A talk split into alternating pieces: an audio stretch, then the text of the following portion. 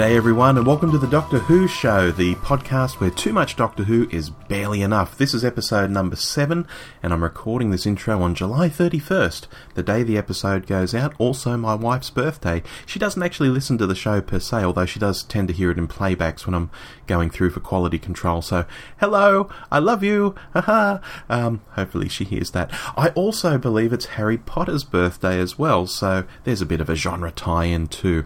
Now, there's a lot happening in Doctor Who at the moment, with the show recording at present. I noticed Capaldi and Mackie are back from some overseas shooting at the moment, but do you know what? I don't really know much about it because I'm ignoring a fair bit of behind the scenes stuff at present. And this is exactly the same thing I'm doing with Star Wars and a lot of other fandoms I have at present. Because without trying to sound all hipster about it, I'm thinking it actually makes fandom a bit sweeter you know, I followed the making of the, the last Star Wars film religiously. Every day I knew all the rumours, and in fact, before the movie came out, I made a, a, running order of what I thought would be in the movie, and it turned out to be about 95% right. And that experience was fun in some ways, but in other ways, afterwards I thought, oh, you know what, it might have been better to have been excited and, and go in fresh, you know, on that film. And that's what I'm going to do with the next Star Wars film, Rogue One, and that's what I'm doing with the next series of Doctor Who. You know, I know there's been some overseas filming. I know Capaldi's got a greenish coat. I know Pearl Mackie is Bill as the companion. I know Matt Lucas is going to pop up every now and then as a companion. I'm not quite sure how that will work, as he had his head chopped off in the Christmas special and got stuck inside a robot. Outside of that, though, I'm not really that interested in hearing what episode titles are, whether they're one or two parts, or whatever, because fandom is just that bit sweeter. Well, for me at least, at this time in my life, it's that little bit sweeter. It might not be for everyone. Um, I completely understand wanting to follow something religiously, you know, find out every little tidbit about it, because hey, I've done that. I've done that recently, you know, with the Star Wars film. But for this time of my life, I'm finding it's it's actually kind of fun not to know what's happening. Anyway, what else is happening? In related to Doctor Who type news, there's a new Torchwood comic coming out um, in a few days, in, in the week ahead.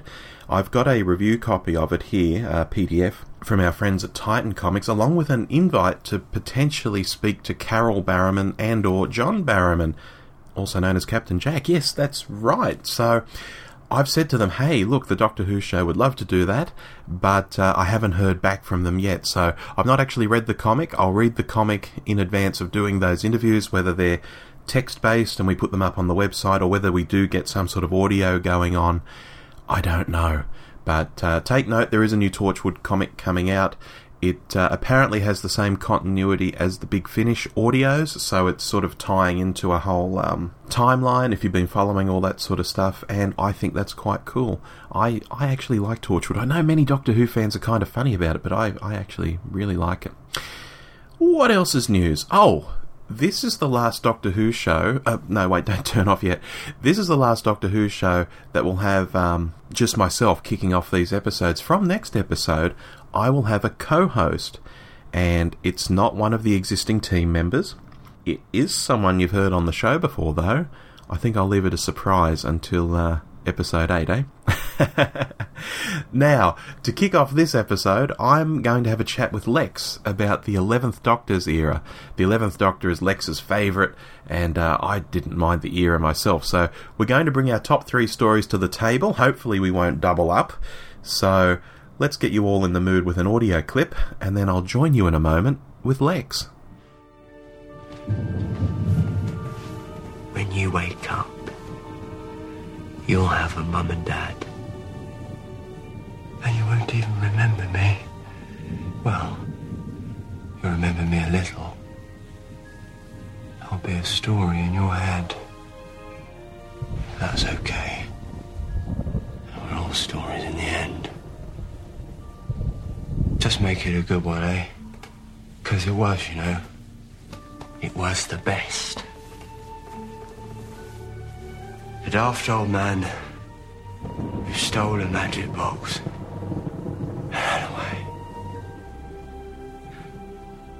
Did I ever tell you that I stole it? Well, I borrowed it. I was always going to take it back. Oh, that box. Amy. me. You're dream about that box. He'll never leave you. Big and little at the same time. Brand new and ancient and the bluest blue ever. And the times we had, eh? Would have had. Ever. In your dreams, they'll still be there. the Doctor and Amy Pond. And the days that never came.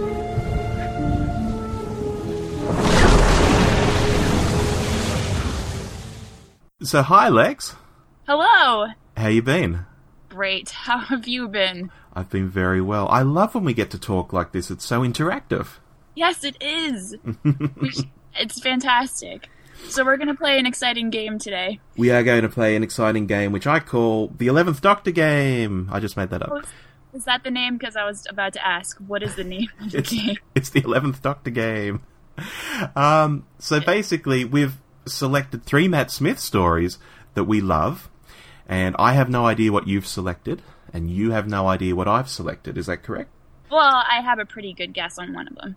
Interesting. Okay. Oh, You'll have to explain that if it comes up.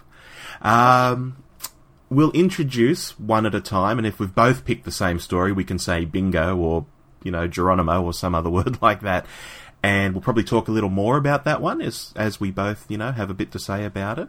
And all up, I'd say we're looking at a minimum of three stories, obviously, if we both pick the same ones, or a maximum of six. Mm-hmm. Do you want to go first, or will I? Uh, I guess I'll go first. Okay. In order of the series? Yes. Does that matter? Yes, okay. Well, my first one. Are you ready? I'm ready. Series 5, 11th Hour. Okay. Well, what can we say about that? Well, first, I would have expected, how about Bingo? Nope. Snap? Nope. No, No? bingo. Nope. Ah, that was the one I I could have. I, I was so sure you were gonna do that one. No, no. It's it's the best. It's oh, okay. All right, fine. Look, so okay, now I've- I just that's why it's my favorite. Why My number one. I can't believe you didn't choose it. Please tell me. Tell me about it. Tell me why you chose it.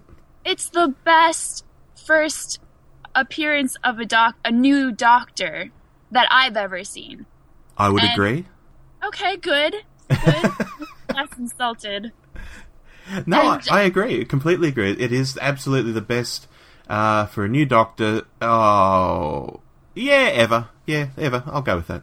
I suppose I should uh, be a little less sensitive for the rest of this game. I'll get used to it. yeah, it is the best. It's, I, in my opinion, I really, it's the best I've seen yet. And uh, what is it? I think the overall, there's just, there's such a magical feel about it all.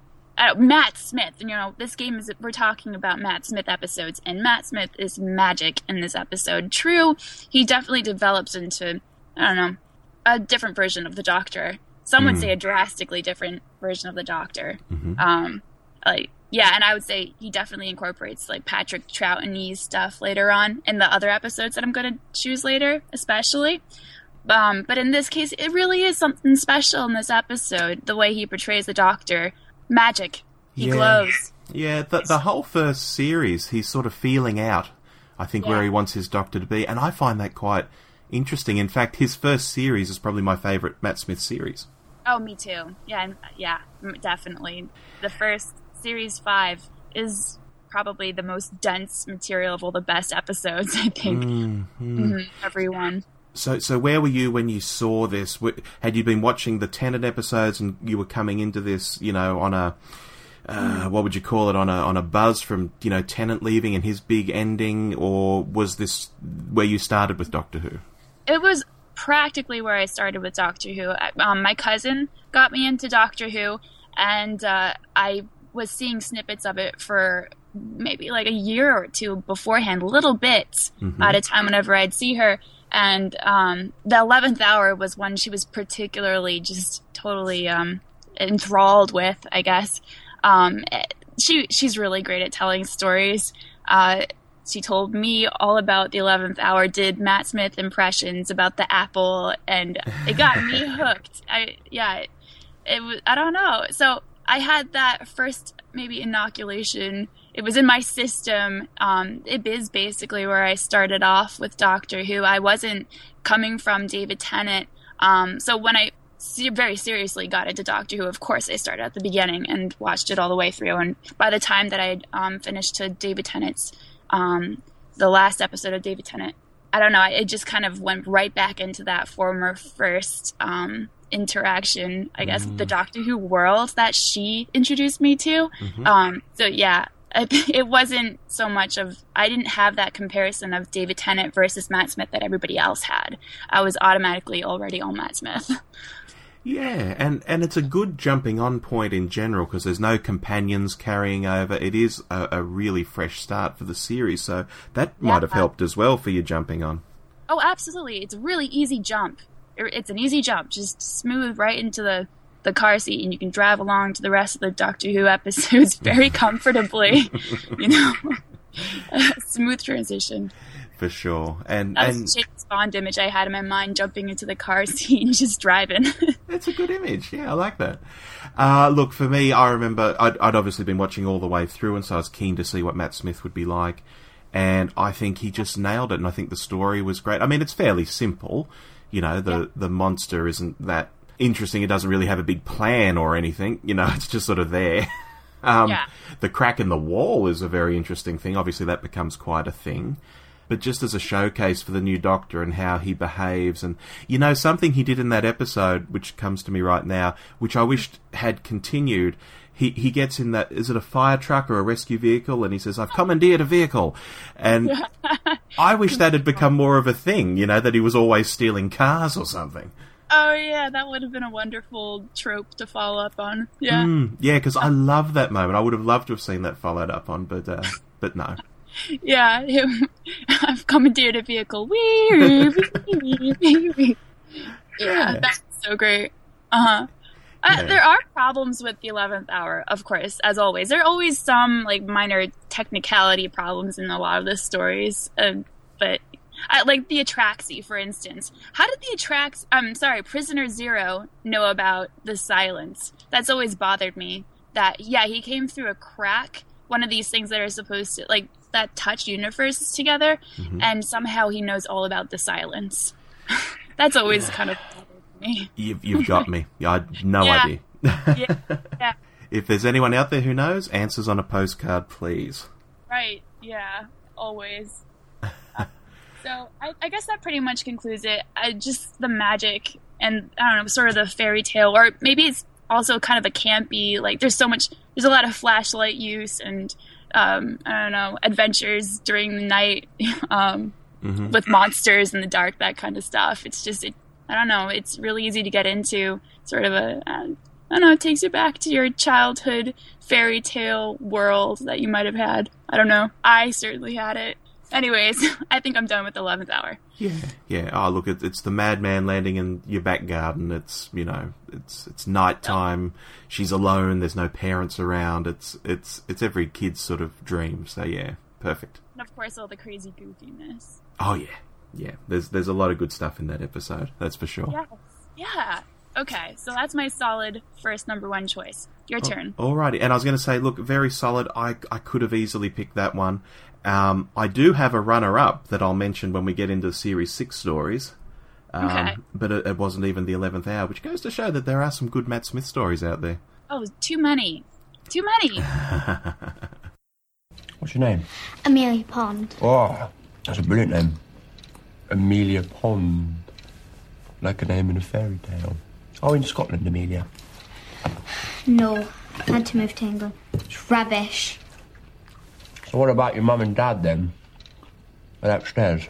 Thought we'd have woken them by now. Don't have a mum and dad, just an aunt. I don't even have an aunt. You're lucky. I know. So your aunt? Where's she? She's out.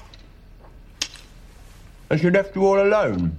I'm not scared. Of course you're not. You're not scared of anything. Box falls out of the sky, man falls out of the box, man eats fish custard. And look at you.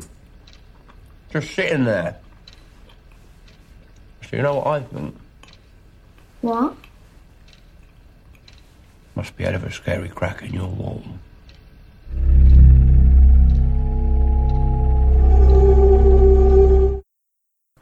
All right, my first story from series five is Amy's Choice.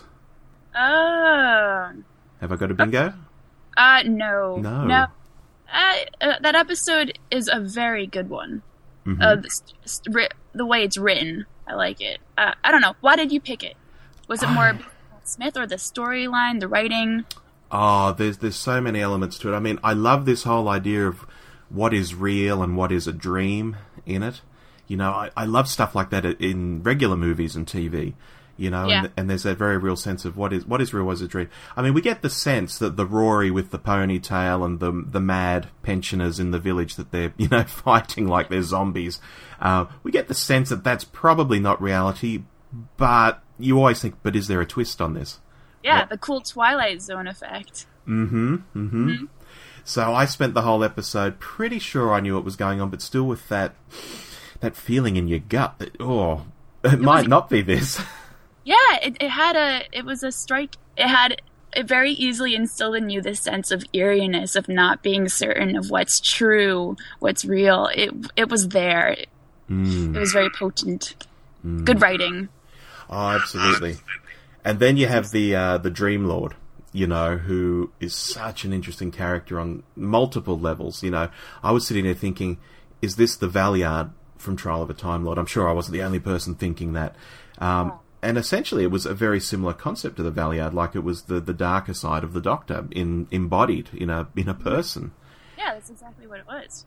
and we through that we get this and the viewers particularly new viewers i think get this sense that the doctor has this strange opinion of himself he does have his dark side and his dark moments and might not think well of himself at times and and that sort of comes out in the dream it's like oh there's some layers to the the character you know Yeah. particularly if you if you're new to the doctor he's not just one dimensional hero type uh, character Yeah, actually, I guess I kind of glanced over that one. Um, I've been watching that episode.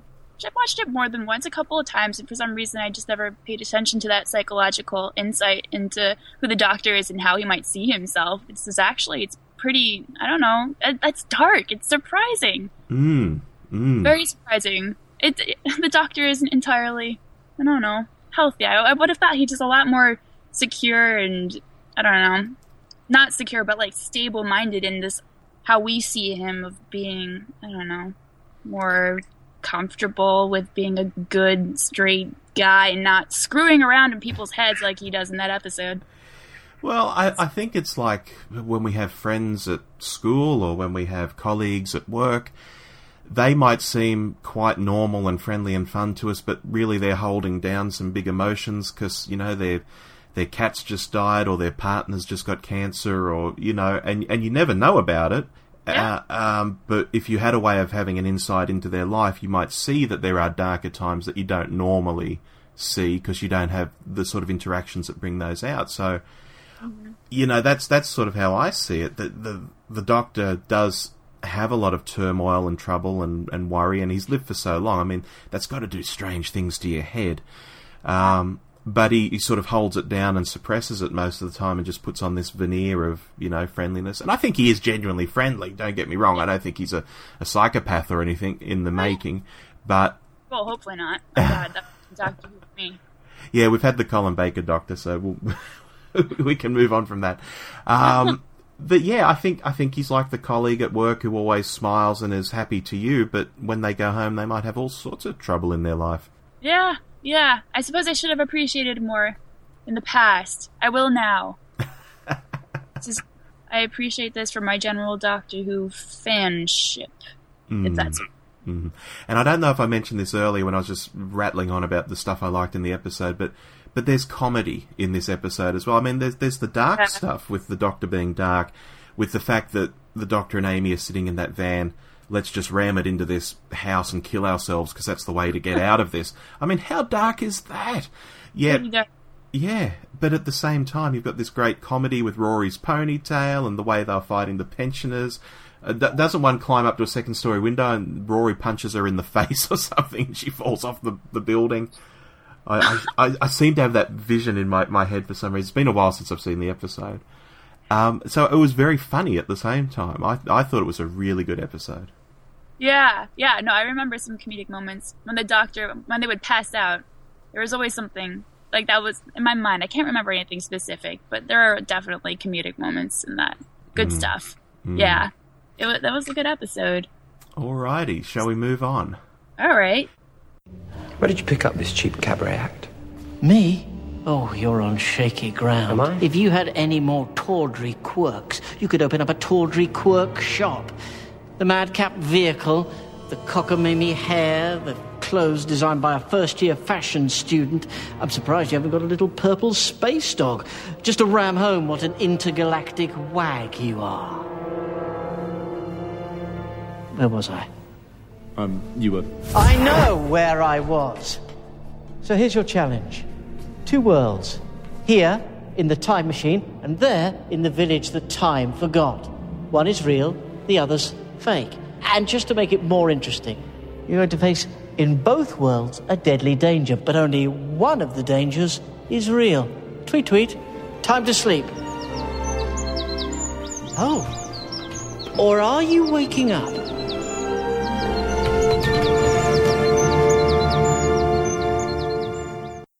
Alright then, Lex, what have you got next? All right. Uh, the lodger. Excellent choice. Good. Yes. It's not I a like my not a bingo though. Okay. Well, here's. I'll explain. um, okay. What, what do I? How do I summarize this episode for me?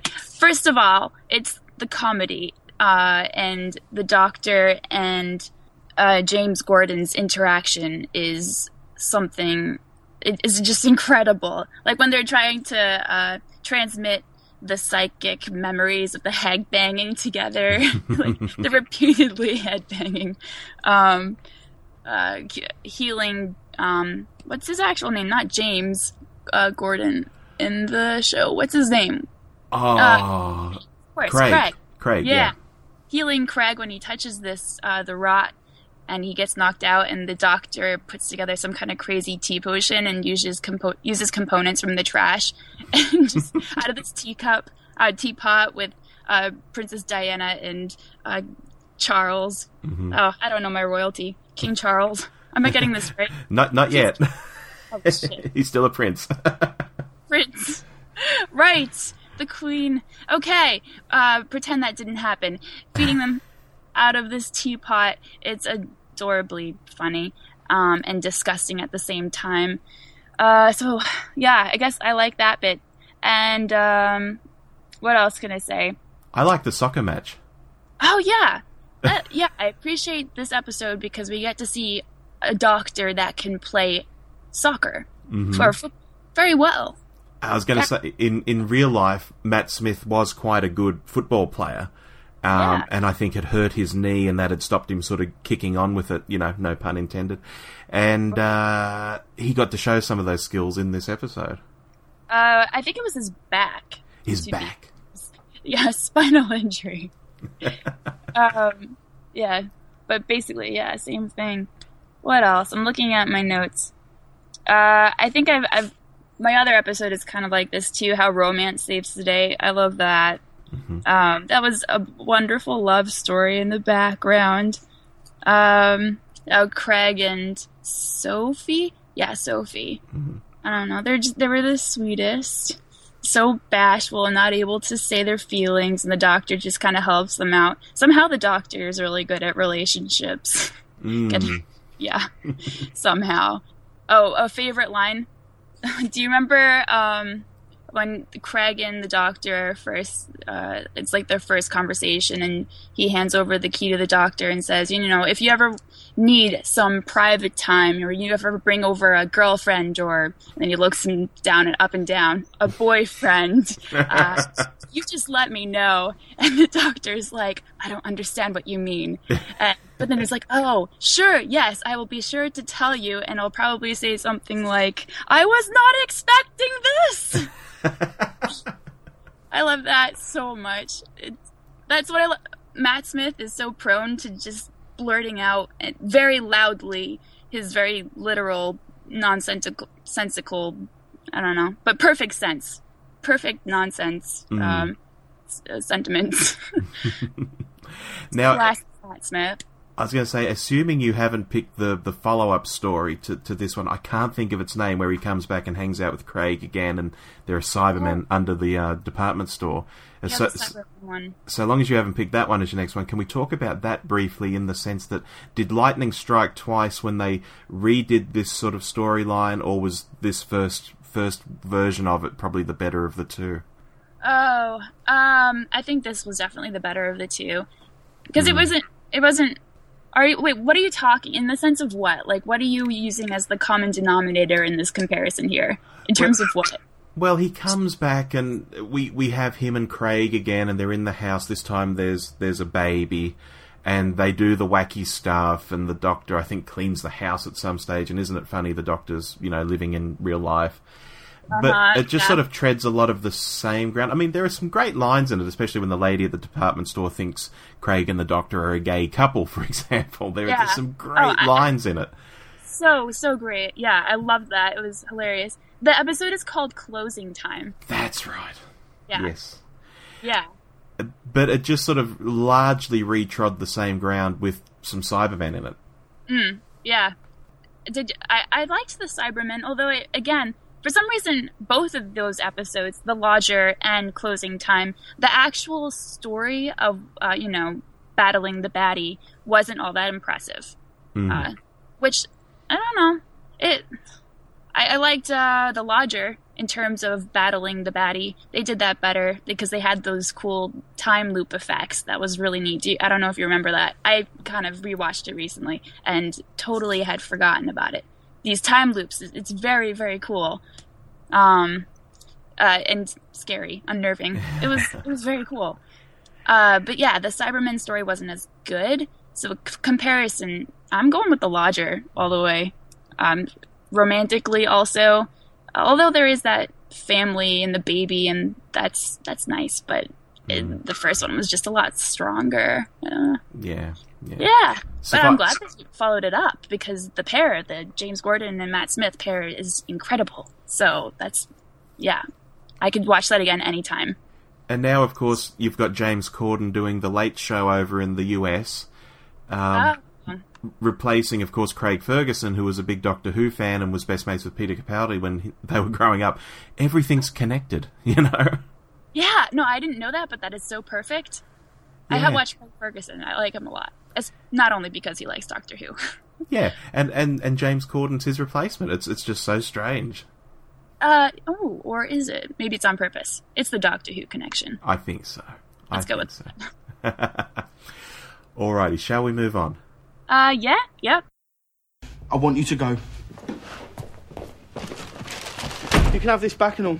What have I done? For a start, talking to a cat. Lots of people talk to cats. And everybody loves you, and you're better at football than me, and my job, and now Sophie's all, oh, monkeys, monkeys, and then.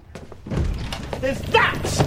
It's art. A statement on modern society. Ooh, ain't modern society awful? Me and you, it's not going to work out. You've only been here three days. It'd be the three weirdest days of my life. Your days will get a lot weirder if I I go. thought it was good weird. It's not. It's bad weird. I can't do this anymore. Craig, I can't leave this place. I'm like you. I can't see the point of anywhere else. Madrid? Ha! What a dump. I have to stay. no, you don't. You have to leave. I can't go. Just get out! Right. Only way. I'm going to show you something, but shh. Really. Shh. Oh, I'm going to regret this. Okay, right. First, general background.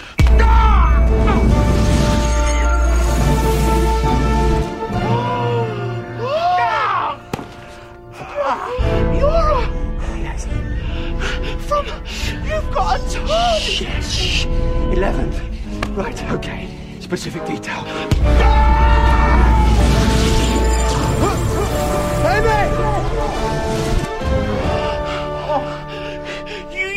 Saw my ad in the paper shop window! Yes, with this right above it, which is odd. Because Amy hasn't written it yet. Time travel.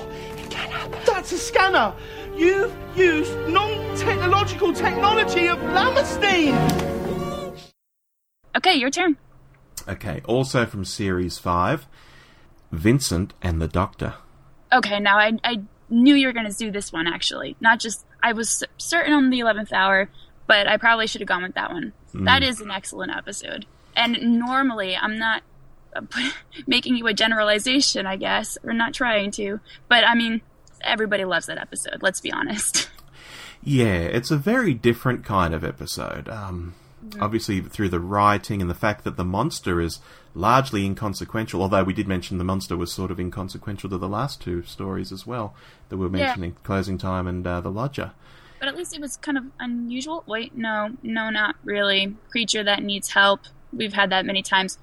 I don't know. It felt kind of different somehow. I mean, he was invisible. Has that happened often? With Hyde. Oh, well, there's the Tom Baker episode, The Invisible Enemy. I mean, there, there's a way to save budget on, uh, on So- an enemy. Yeah, right. I'm gonna rewind and just say, yeah. So the the storyline of fighting the baddie again wasn't all that impressive. Not the smartest or cleverest, but uh, carry on. I mean, I was thinking about this episode last night when I was making a few notes, and I thought this is precisely the kind of thing you'd want to do if you had a time machine.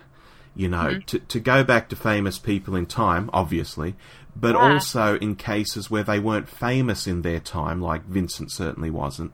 Or maybe they were successful and sort of well known, but nothing like the the success they have today. You know, when we shower big kudos on people from hundreds of years ago for things they did. You know, I don't think they were necessarily that famous back in their time. They've sort of become more famous over time. And yeah, and to have a time machine and to go back to these people and say, hey, you know, you- you're sort of famous in this city because you discovered something, um, but in the future, everyone knows about you and everyone types into Wikipedia your name and they know all about you and they think you're a genius. And wouldn't you just love to say that to some people? Yeah, yeah. It, I guess yes. And you've said this before. I, I love how I think Doctor Who should do it more often.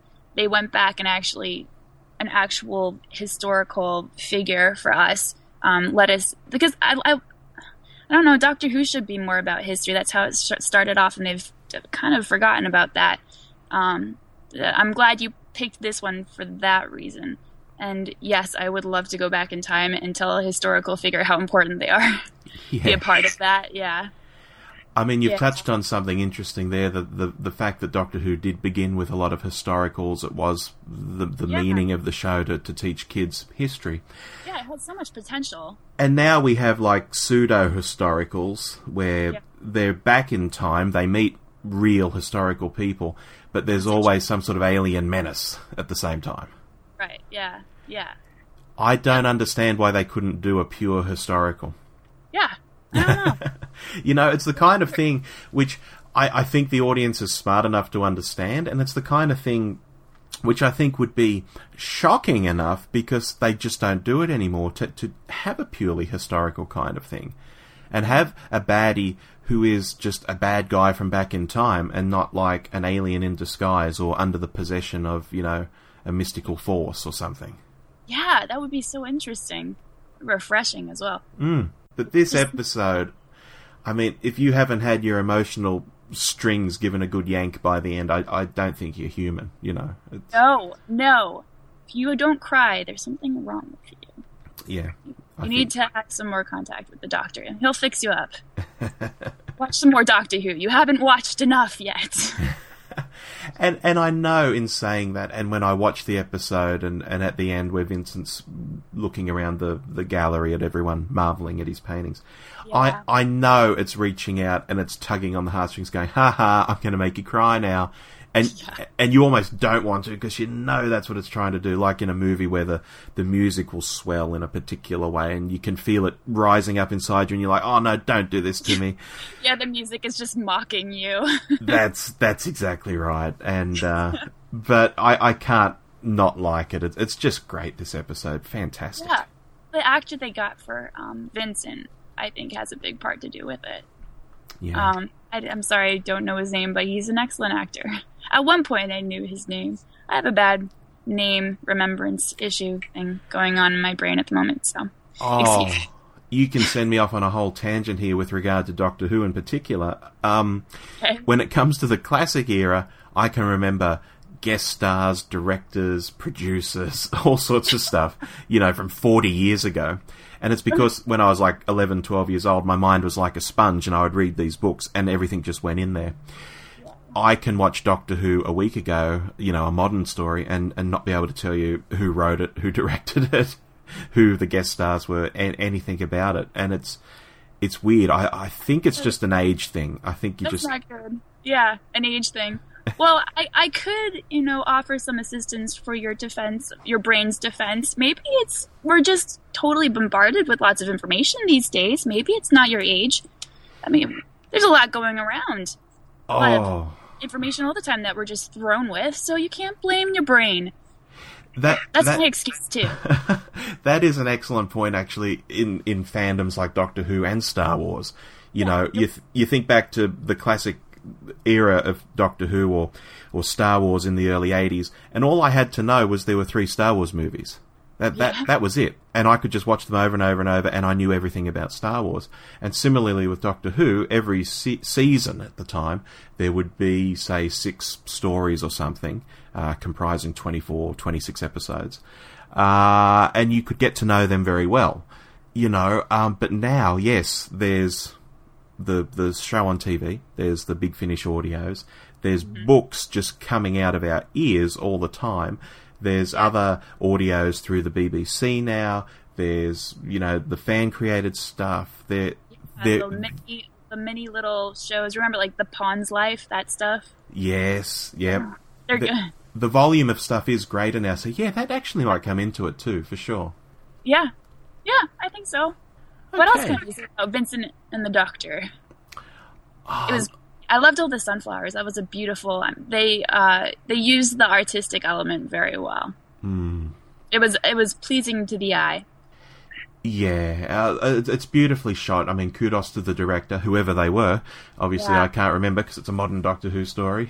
um, you know, uh, when they're lying in the in the field with their their heads together, looking up at the sky, Yeah. I, I can barely not cry looking at that scene. Yeah, it's so like Vincent was such a troubled guy, and it's just that pure moment of I don't know, being I don't know, kind of complete and in peace, sort of. That I don't know, the doctor he kind of fixed him up. It was a beautiful moment. Mm. hmm And the the sky turning into the painting. That's what I'm talking about. The eye the eye candy was just so pretty.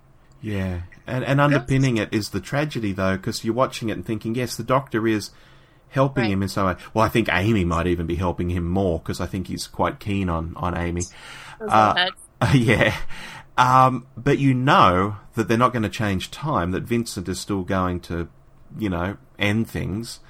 Um, and, and that's tragic because you're watching him have such a good time and you're watching him be healed in some ways, but you know it's, it's still not going to end well. Yeah. Yeah, it really tugs on the heartstrings. And mm. the writers of Doctor Who knew it too. I think they brought him back for the Big Bang, the finale, for a reason. They he really stuck in our hearts. Yeah. Vincent and the Doctor is an excellent episode, so I'm glad you picked that one because that would have been a shame if neither of us had picked it. Yeah. Yeah. A shame. Shall we move on? Yeah, I think so. Alright, and listeners can hear the second half of our chat towards the end of this episode. In the meantime, check out what the rest of the team have created this month.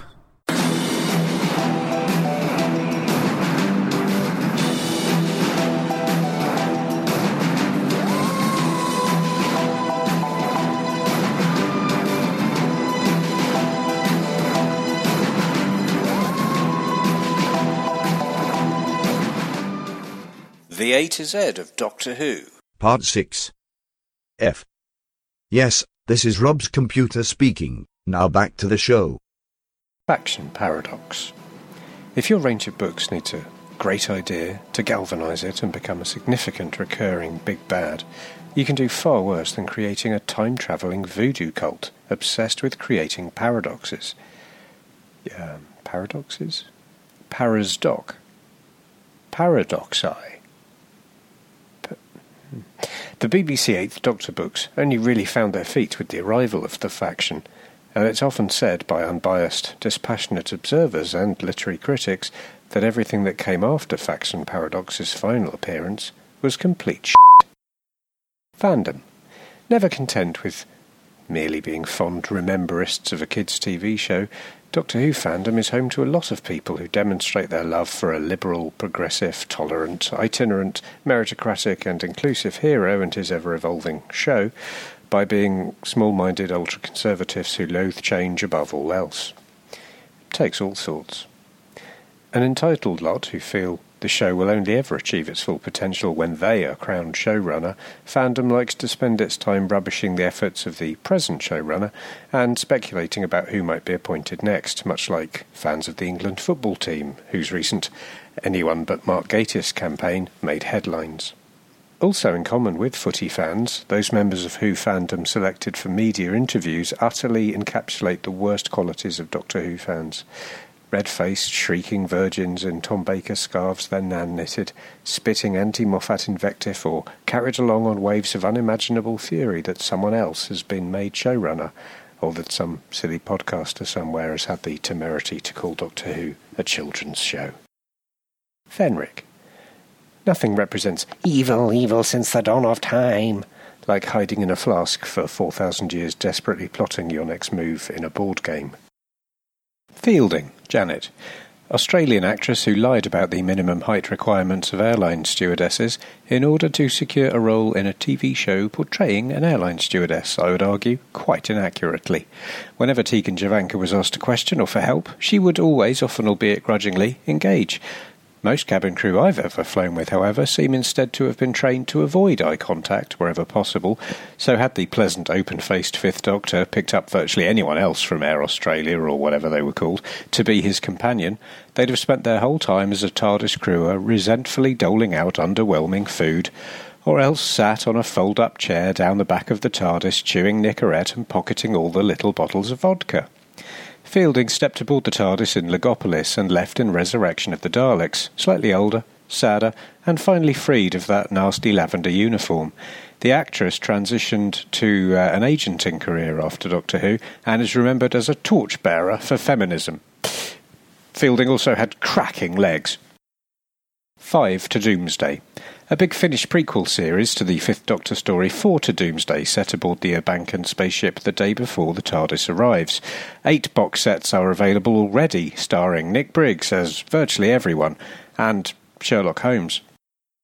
Frobisher, some people think Who lost its way on TV in the 1980s, with things like Bonnie Langford and The Trial of a Time Lord cited as being evidence of silly ideas being allowed to dominate. But these people seemed less exercised by the comic strip in DWM, even though it featured the Sixth Doctor hanging around with a talking bloody penguin. Fraser era, The Ian. For some unfathomable reason, fandom outside the UK never ever discusses the Ian Fraser era of Doctor Who. It's almost as if they never heard about this period of the show and assume, I don't know, it just stopped production in 1989. Baffling. When Doctor Who returned for season 27 in 1990, it was all changed for the show as producer John Nathan Turner left to work on his new idea, Monkey Tennis, which had unexpectedly been greenlit several months before production started on Who. A guy called Ian Fraser was moved into the big seat and began making sweeping changes to the show's future. Season uh, 27 picked up where season 26 had left off, but the first story, The Murder Farm, saw the death of the popular character Ace, who drowned in a huge industrial industrial silo full of animal poo. The second story, The Mad Woman in the Safe, also saw the departure of Sylvester McCoy's doctor, who regenerated as a consequence of losing his mind this time rather than suffering any physical injury. Uh, into the role as a more dynamic man of action doctor came John Nettles, popularised in the recently concluded detective show Bergerac, and Kim Thompson as the new companion Rain. Story 3, The Festival of Horror, pushed the show to new levels of psychological horror and unpleasantness and earned the show several raps to the knuckle by the House of Commons, who'd all gathered especially to discuss the show's recent direction. Um, but because it was the John Major government, they were totally split on uh, not just Europe, but who their favourite doctor was. And so they were unable to uh, shepherd any effective legislation through the House.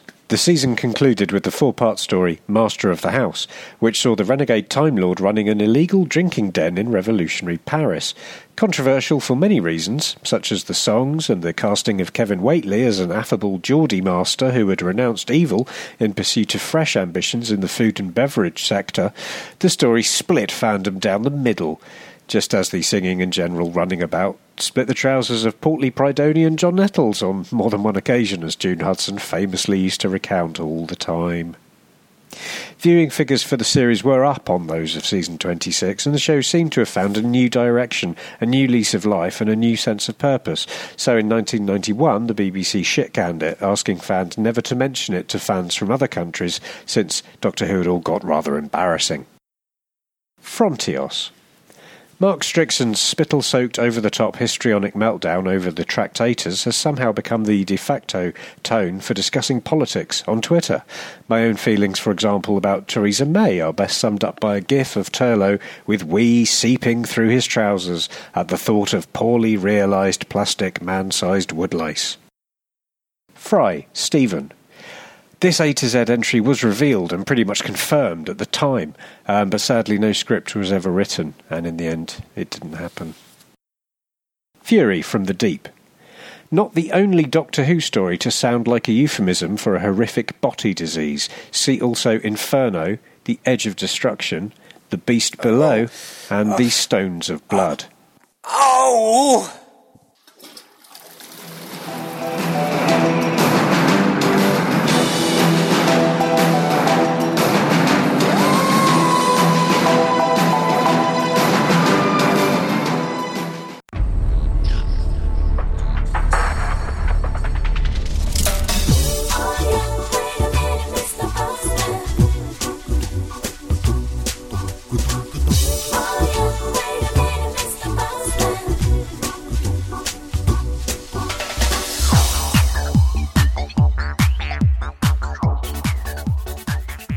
Hello and welcome to the latest edition of the Letter Lords with me, Bob Fleming from the Proctor Who podcast. And me, Jim Cameron from the Krynoid podcast. And on this month's episode, we're going to be talking about nothing. Because unfortunately, Doctor Who magazine edition 501 has given us nothing to talk about in the in the newsletters or the, the readers' letters, unfortunately, has it, Jim? Not a sausage. No, unless you want us to applaud about the uh, 500th edition of the magazine, which was fabulous, but we Mm. We went about we talked about it last time, didn't we? So We did, yes. uh, or you want to talk about a Doctor Who themed wed- wedding, which we don't really want to talk about that. Did- did- what do you think of doing a feature like that? I know it's a bit quirky and different, but isn't it a bit like I don't know, Reader's Digest or OK magazine or something? I don't, I didn't really bother with that article. Yeah, I haven't read it. I didn't feel quite worthy of uh, the magazine. I Worthy. think. It's a That's- bit- okay, magazine. I think might be more. Uh, absolutely. So, as as there's nothing to talk about in the letters, we're going to talk about other stuff, aren't we, Jim? We are. Well, should we start with a bit of news? Yeah, why I not? mean, it isn't probably really news, but let's start with a rumour, shall we? Mm. There is a rumour that uh, Matt Smith has been spotted in Cardiff, and of, and of course, everyone has jumped to the conclusion that um, Capaldi's Doctor will degenerate back into uh, Oh. Matt Smith's. Uh, do you think this is likely, Bob? Um, no, Jim. I think it's I think it's the, the mirror spouting nonsense as normal. I, I think it must be a nightmare being an actor from you know being previously in Doctor Who going to Cardiff at any given point because you're immediately immediately going to be rumoured to be in it again. And I don't, I couldn't, I can't. well, it's obviously Moffat, Moffat sort of finale season. Potentially, Matt Smith could show his face in a scene or something like that, possibly Hmm. because it was it's his Doctor, isn't it? I, I, that'd be fine, but anything beyond that, I think it stretches the imagination a little too far, Jim. Well, there's any number of reasons he could be in, in Cardiff. He might be visiting old friends. and He lived there for quite a while, didn't he? He did live there for a while. while on the program. And it's quite possible you might, as you say, you might do a little cameo. I mean, it, it, we don't know anything about the next series really, but it's kind of hinting at a kind of Moffat's greatest hits sort of victory lap Yeah. ending for him. So he could well turn up somewhere in that. Yeah, of course. Which would be fine. The chances of uh, one uh, Doctor degenerating back into the previous one just seems absolutely, well, A, ludicrous and B, extremely unlikely. Yeah. However, if you said that he's going to devolve back into Paul McGann, that's a different kettle of fish altogether. I'd, I'd go with that. Uh, yes, you've mentioned that a couple of times, haven't you? As, uh, Oh. the, way forward. Yeah, it's a good job. I'm not sure when everyone would hate me, but I, I don't care. But yeah, it'd be, I mean, it'd be nice if he did a did a cameo. I'm looking forward to if it is a bit of um, the best of Moffat because he's had a fantastic tenure. It's been a very long tenure as well. Uh, he's he's done a lot of Doctor Who. I mean, it's one thing being a you know, but going back to the classic series, it's one thing being a producer on the show for a while, Mm. and then you had the help of a script editor. So it's kind of like two of you doing the work, wasn't it? And obviously the Yeah. production team, or whatever. But it's really one man responsible for writing, you know, he- heading up the show. It's a massive task in it, really. I, I do take my hat off to Moffat. Yeah, and uh, I take my hat off to RTD before him as well. Yeah, Yeah. I mean it, it's a really hard task, and I think um, Christian was probably aware of that. And you know, the very best of luck to him because it's Yeah. not only is it extremely difficult, it's something of a poison chalice as well. If you take into account everything that fans say, Ah, and of course there'll always be support, but there will always be people uh, moaning, won't they? and Yeah. Not, not liking what you do, but of course, um, you know, the enormous. Uh, viewing figures are what counts these people, not what a few thousand Who fans think. No. And when you said when you said Who fans morning, I, just, I rolled my eyes as if I don't do that. Yeah, I do, don't I? I mean, I'm quite. I think I'm more more on the positive side of being a Who fan. But we all do like a little mourn. But yeah, I mean, at the end of the day, it's been absolutely fabulous. He's he's done some brilliant stories, not Mm. just not just in his own sort of lead tenure, but he's, he's done some fantastic stuff. The best stories under, under Russell T Davies as well. So Yeah, indeed. he's been an absolute key figure in bringing back Doctor Who. Hmm. Yeah, so yeah, I mean, he deserves a, uh victory lap if that's what this is going to be. Yeah. Uh, but I'm sure there'll be some interesting stories in there, in amongst the, uh, you know, not self congratulations, but you know, um, putting a full stop on his era, I suppose. Absolutely, I'm, I'm I can't wait. Also, Star Trek's coming out in January. A new series of Star Trek On Netflix, I believe. Yeah, nothing to do with Doctor Who. So apologies, Whovians. I am a bit of a Trekkie too, so I'm really excited about that whole new, brand new Star Trek. It should Mm. be pretty goddamn good. I'm excited about that. So a lot of awesome television to look forward to next year. But I'm not going to wish my life away, Jim. No. Well, let's talk about something else for now then. Yeah. The last edition of uh, Doctor Who magazine was very Tom Baker centric, wasn't it? it was Tom Baker magazine, wasn't it? It was, pretty really. much. Which isn't a bad thing. It's, I mean, he's uh, you know, talking longevity. He's the longest running doctor, and he's the, you know, he's the he's the doctor for a lot of people, and he's a fascinating human being. Yeah, and the older, older surviving doctor, of course, as well. Um, yeah, a, fascinating man to be interviewed, and he is interviewed at extreme length. In this. I mean, some of it's existing interviews that have been stuff that hadn't been included in those interviews before Yeah. on publication has been put back in. Um, so there's a, a, a huge, and essentially it's kind of a seven-part interview, something like that, with him. Yeah. Uh, absolutely fascinating. I haven't read it all yet, but um, you know, it's it's well worth having if you've got any interest in, in Tom Baker you know, as a doctor and as a man. Yeah, uh, because you get incredible insight into into the man. He's he's he's a he's everything. He's like magical. He's wicked. He's so clever, funny. He's just he's just. There's no one else like Tom Baker, and there will be no one else like Tom Baker after him. He's just a unique individual. There's He no is. one. There's no one that speaks like him. There's no one that makes his little naughty stories that he just generally makes up. He don't know if he's lying or if he's not lying, and it's just it's such a, a beauty to read, and especially the interviews they've they've already published that they've basically it's just no holes barred Baker. So all the stuff Yeah. they took out previously, it's the effing and the jeffing, and it's all in there, and it's the way he uses the English language is just it's something to behold. It's just fa- absolutely fantastic. Well, it is uh, absolutely brilliant. And if anyone was born to play Doctor Who, it's, it was him. Surely. Absolutely, he's odd, and he's a quintessentially eccentric Englishman. Mm, exactly. Uh, and that's why it's, he's perfect for the for the role of Doctor Who. He's just and he's got the look, the crazy eyes. You know, he's, he's just got everything, and that's why he's regarded as you know the number one Doctor Who. Yeah, for for many, for people of a certain age, certainly. I mean, I guess Tennant is is that for a lot of other people. Yeah. But Well, did did you did you grow up on uh, Tom Baker? well, yeah. I mean, I'm uh, I'm afraid to say old enough to remember Pertwee as it was airing. Yeah, the tail end of Pertwee. Wow. yeah, some of my earliest TV memories because you know it was something I, I liked a lot. Even then, you know, it kind of sticks.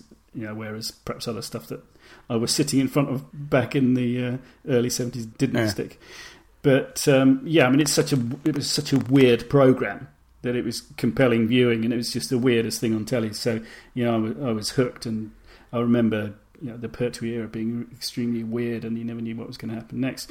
And then, of course, all that's happening around a fairly straight interpretation of the Doctor. Mm. But then, of course, Tom Baker appears, and I remember distinctly. Uh, one of my um, friend's mums knew that I was into Doctor Who, and she asked me what I thought of the new Doctor after the first episode of uh, Robot Yeah. had aired. And I said, uh, I don't like him, he's too silly. and I was genuinely shocked because I was used to this sort of upright patrician figure that you got with with John Pertwee, who is really no nonsense. You know, there's a little bit of charm here and there, and a little bit of silliness in things like the Time Warrior and stuff like that. You know, which, which is one of the ones I, I can vaguely Yeah. remember. But I certainly didn't expect anything like what was happening in the first episode of Robot, with all those weird costume changes and the Doctor being absolutely you know, off the Bonkers. wall. Yeah, and that got toned down, of course, 'cause as he bedded in during the course of that story. But um, you know, what an extraordinary change to what we were used I to. yeah, imagine it was a bit of a shock, like at the time, without a doubt. But but I mean, I mean, for, for me, my first experience of Tom Baker would have been Revenge of the Cybermen when it came Ah. out on. It was one of the first videos to come out, wasn't it?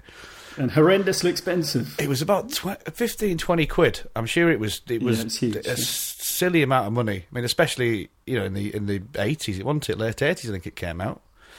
Early nineties, Uh, something yeah, like that. been, yeah. But yeah, it was it was a lot of money. I, had to, I, I rented it from Granada. Do you remember Granada? The old, Oh, uh, yeah, the old yeah. sort of video rental shop. I used to rent a telly and a, a video for like four pounds a week or whatever, and I'd, I'd rent uh, Revenge of the Cybermen pretty much every Saturday. uh, to, to watch it, I genuinely did as well, and then eventually it went into the uh, the sale bin because they used to sell the videos after they sort of they're about to wear out, uh, and I bought it. I can't remember how much for, but that that that's my sort of main memory of, of Tom Baker. Uh, and the o- the only sort of footage I'd ever seen of him for for a lot of years Hmm. uh, until the videos obviously, obviously started coming out, and he was just magnificent. I just the thing is because I, I started growing up on Doctor Who from probably McCoy really, you know, properly remembering it and watching it, uh, maybe the tail end of Baker or whatever. So I've always been in a position where I've watched. I've never really had a doctor take McCoy out of the equation, and obviously that Yeah. cancelled. It was done, wasn't it? So I never had to, never had the continuity, or was was there apart from the new series, which is very different of a classic Doctor, particularly one like John Pertwee, who's a massive striking character.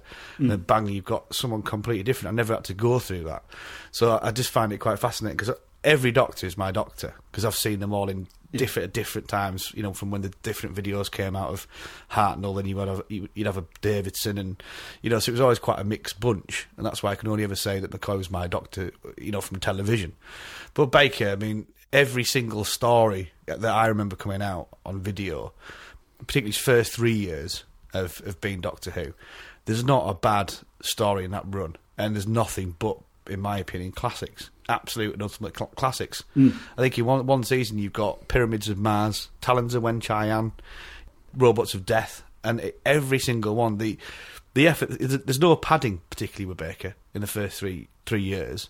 Hmm. Like in Pertwee, you had a seven episode or a six episode, and my god. You know, it it could. You felt every episode. It could drag and drag and drag. I mean, there was brilliance in there as well, but you did have course, to go yeah. through go through it. Whereas with the the first three of Baker, there was nothing really wasted, and that's testament not just to Tom Baker playing Doctor Who, but the production team that came in in Hinchcliffe and Bob Holmes as well. In my opinion, if you know, probably the best writer of Doctor Who we've ever had Yeah. and it was a team that because I know when I read Tom Baker interviews, he he loved Philip Hinchcliffe, he loved him, and I think that's that's what I've always said about production teams and the actor playing Doctor Who. There's got to be this respect, and there's got to be a passion for making it. So they all had a, a big respect, and understanding for each other. Bob, Philip, and and Tom, and there was that that there. And when Philip went, Graham Williams came in, bless him. Tom Baker had no respect for him. You know, he, he, he genuinely lovely man, Graham Williams, but he had no respect for him, and that's when the show went awry. For example, when Eric Saward was producing some fantastic stuff with Davidson and JNT, And as soon as Colin Baker came on board, that, that harmony was lost between the three of them because he didn't want Colin Baker and it was a detriment to the show, which I think it was when Graham Williams, not his fault, took over because there wasn't that respect from the actor or, you know, that, that triumphant, that, that harmony for everyone working towards making brilliant Doctor Who was lost, you know, Mm. which was sad because there was some super Doctor Who. Mm. Well, yeah, I mean, I think you're right. I think you can um, sort of compartmentalise the Tom Baker era into three Yeah. s- separate compartments, can't you? Separated by producer, really, because you see you've got the Hinchcliffe era where you know those kind of horror film, not parodies as such, but Yeah. Yeah, affectionate sort of tributes to the to these horror films Yeah. and, and some classic sci-fi films as well. If you think of Planet of Evil and Forbidden Planet, you know, there's quite a lot of parallels there as well. But Exactly, it was the kind of reasoning behind it, the drive behind it was to scare the kids, wasn't it? That's what Robert Holmes always always said, you know, scare the kiddies. So um, I certainly got into Doctor Who because it was scary. and it was almost it was it took its although it had a sillier doctor Mm. to a degree, it took itself a lot more seriously with the darkness on uh, the tone Yeah. of adventures. Like Genesis is a, a very dark story. Extremely, yeah. But, he- uh, but if you, I know we say Tom Baker's silly, Tom Baker was silly-ish in Robot, Mm. but as soon as he got into it, he was quite a serious Capaldi-esque with a bit more fun Doctor Yeah. for the first three years, and he only got really silly when his reins got taken off or Hinchcliffe left. Really, Yeah, yeah. I mean, I think he was the longest serving person on- the program by then, because you know, obviously Liz Sladen had left, and uh, actually by um, you know fairly early on in the Williams era, even Louise Jameson left, didn't she? So Yeah. he, in his own opinion, and perhaps in the opinion of many others, was the show at that stage. And he's a huge personality, Tom Baker, and um, Massive, he yeah. has a lot of he had a lot of ideas that aren't going to be workable. I mean, a lot of the little bits of business and stuff he worked out are great, you know, and they they do add to the program, but. Being a, quite a strange person, he comes up with quite a lot of strange ideas, and they have to be kind of fended off by a you know a strong producer and I guess strong directors on each individual story. And there are a number of directors that he sort of browbeat as Mm. well, as well as uh, Graham Williams in the producer's chair. So if he wanted to put a stupid gag in or a you know particularly silly bit of business, then more often than not it, it would seem to get in. Well, I think I think I think with particularly the directors, just from reading a bit of the interview, going back when he was becoming an actor, because he didn't become an actor till quite late on, mid twenties, after he'd been a monk and joined the army and joined the merchant navy, which in itself is a, is a, is fascinating, really. Mm. And then got into acting. He got bullied a lot, a lot by directors. Directors in theatre Yes. were horrible, horrible bullies, and that was something I think he was possibly rebelling against because he had the power Yeah. after four or five years as being Doctor Who and, and being the most successful and, and biggest Doctor to that point as Mhm. well. Yeah, he's uh, maybe there's a bit of getting his own back at that Yeah. point. Certainly, and Graham Williams was bore the brunt of that. But you know, as a consequence, um, there's some great stories in there. Some of the stories are fairly serious. I mean, the story for Horns of Nimon is is a pretty dark story. But uh, when you got the likes, of, you know, Tom Baker at his silliest, and then people like Graham Crowden coming in as guest actors, and they're trying to out silly each other. You know, it's. I personally don't think it's it's good for the show. I mean, a lot of people like that story because it's so silly and it's kind of fun as, as a result. But um, certainly at the time, I could see the difference. Even though I was only young, I could see that the show wasn't as good as it used to be, at least in my in my Yeah. opinion. But um, of course, John Nathan-Turner comes in and reins all that back in again. Which I quite like. I like the final season of Tom Mm. Baker. I don't like the, sort of the three in the middle under Williams. I'm not a massive fan, No, no, not really. but I do really like, and it's quite controversial because not many people do. I, I really enjoy the final season of Baker. There's a very deep and me- melancholy, sort of serious edge to him, and he's a, and he looks older, obviously, because he is. And he was quite ill actually during the course of that uh, Yeah. filming that season, wasn't he? And that is obvious on screen. He looks a lot older than when he started, and a lot older than the previous year, to be honest. He does, yeah, and it, it's it's it, it definitely has the feel of uh, he's coming towards the end. Yeah. You know, and it, it's quite. I like it being taking itself seriously again, and I like some of the clever ideas that are put in there. yeah, I really enjoy that final se- season of Baker. I love it. In fact, I love Logopolis. I don't get it, but, but I, you know, I get a bit of it. But I do, I do really enjoy that. I think the regeneration's fantastically clever. Hmm. Uh, again, it, I couldn't tell you what it's about, but it was very different, you know, at the time and things like that. And it looked a lot better as well. Although it's quite garishly 80s to a degree, Yeah. it looked a lot better than it had done for three years. Well, I think one of um, John Nathan-Turner's skills, I suppose, he had two really. One was uh, publicity; he was very good at getting column inches about Doctor Who, Yeah. and the, and the other is he's very good with um, you know the purse strings. Yeah. It's one of those eras where every pound he spent on the on the show was on screen, and you know that was good because um, it, things are looking really tatty by Awful. you know season seventeen in particular, but you know the couple of seasons prior to that really. I mean, back in season 15, you had uh, Underworld, which to this date still looks like the cheapest thing Doctor Who has ever done. It's awful. Most of it's on CSO, yeah. It's not a good story, really, either. It's quite a generic sort of sci-fi story, yeah. it? It's not the best. But yeah, I'm, I'm a big fan of. What, what, what? How do you feel about the final season of Doctor Who? Uh, of Tom Baker Doctor Who? Well, I, yeah, I much prefer it to season 16 and 17. Yeah. It's. Uh, I don't think he, he's quite at his best, in my opinion, Tom Baker, but he's certainly a lot better than he was in the previous three seasons. Yeah. Um, he still has um, a bit of a laugh. There are still laughs to be had, despite what people say about the Chris Bidmead era. You know, Chris Bidmead was a script editor at the time. Yeah. It isn't completely dour throughout that um, season. There are laughs to be had, Yeah. but but Tom Baker isn't like mugging to the camera and all that stuff that tended to creep in in, in previous seasons. And um, I think it works very well. I mean, you can tell that Tom Baker, the man, isn't um, enjoying himself quite so much, and perhaps isn't relishing being reined in so much No. as he was before. But I think the character is still making quite a few quips, and it's more back to the kind of balance he had in the first three series of Tom Baker, where you know terrible things are happening, and he'd, and he'd be very grave for a, a lot of the time. Mm. But he'd still make sort of wry remarks here and there, sometimes quite silly, but a lot of the time just sort of witty. Yeah. And I think that is uh, the balance that works best in Doctor Who for me, at least. Yeah, no, I agree. I mean, the the, East, the uh, this was the biggest uh, shock in tone, I think, for me. So, no, when you were obviously saying about Pertwee becoming Baker, I can appreciate that was a shock as a kid.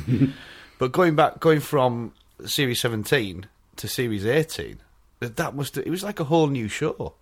It was, yeah. It looked completely different. I mean, the new Starfield um, title sequence and the new music and everything just looked so much more glossy and expensive, didn't it? It did and that was one thing. Obviously, from getting the videos, you know, you'd see a Baker, you'd see, and then when if, I think was it Meglos or the Leisure Hive, possibly that first came out of these lot. I can't remember. It's well, going let's back let's Eyes was the first of the season, wasn't it? I, I think that one probably came out first on on video. I can't remember yeah. to be honest. I remember thinking, wow.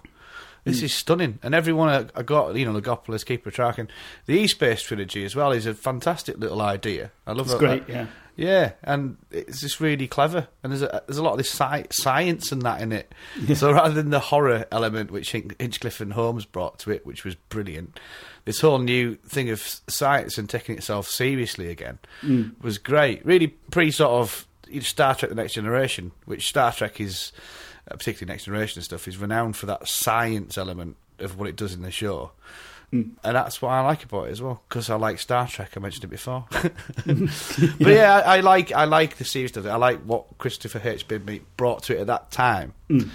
Um, yeah, I've got a lot of time for last last series of Baker, and a lot of time for Tom Baker. Hmm. Yeah, he's- a terrific doctor. I mean, of course, we we next see the character in the Five Doctors, don't we? Which is From Shada- Shada. Yeah, his appearances are lifted from the bits of uh, you know outdoor filming and stuff they did for Shada, which of course was never shown Yeah. on TV, and that's a great way of using that footage and of including stuff of you know the Fourth Doctor that we hadn't seen before. But what do you make of Tom Baker's decision to not join in properly Um, into the Five Doctors? I I do agree with it, and I think in hindsight, I mean, I, we don't know because we never saw Tom Baker properly in the Five Doctors. Hmm. But I think the the Five Doctors, particularly at the time, um, and probably even now, obviously, was was better for not having a load of Tom. Hmm. Because it was very soon after he'd been a doctor for such a long time. Yeah, yeah.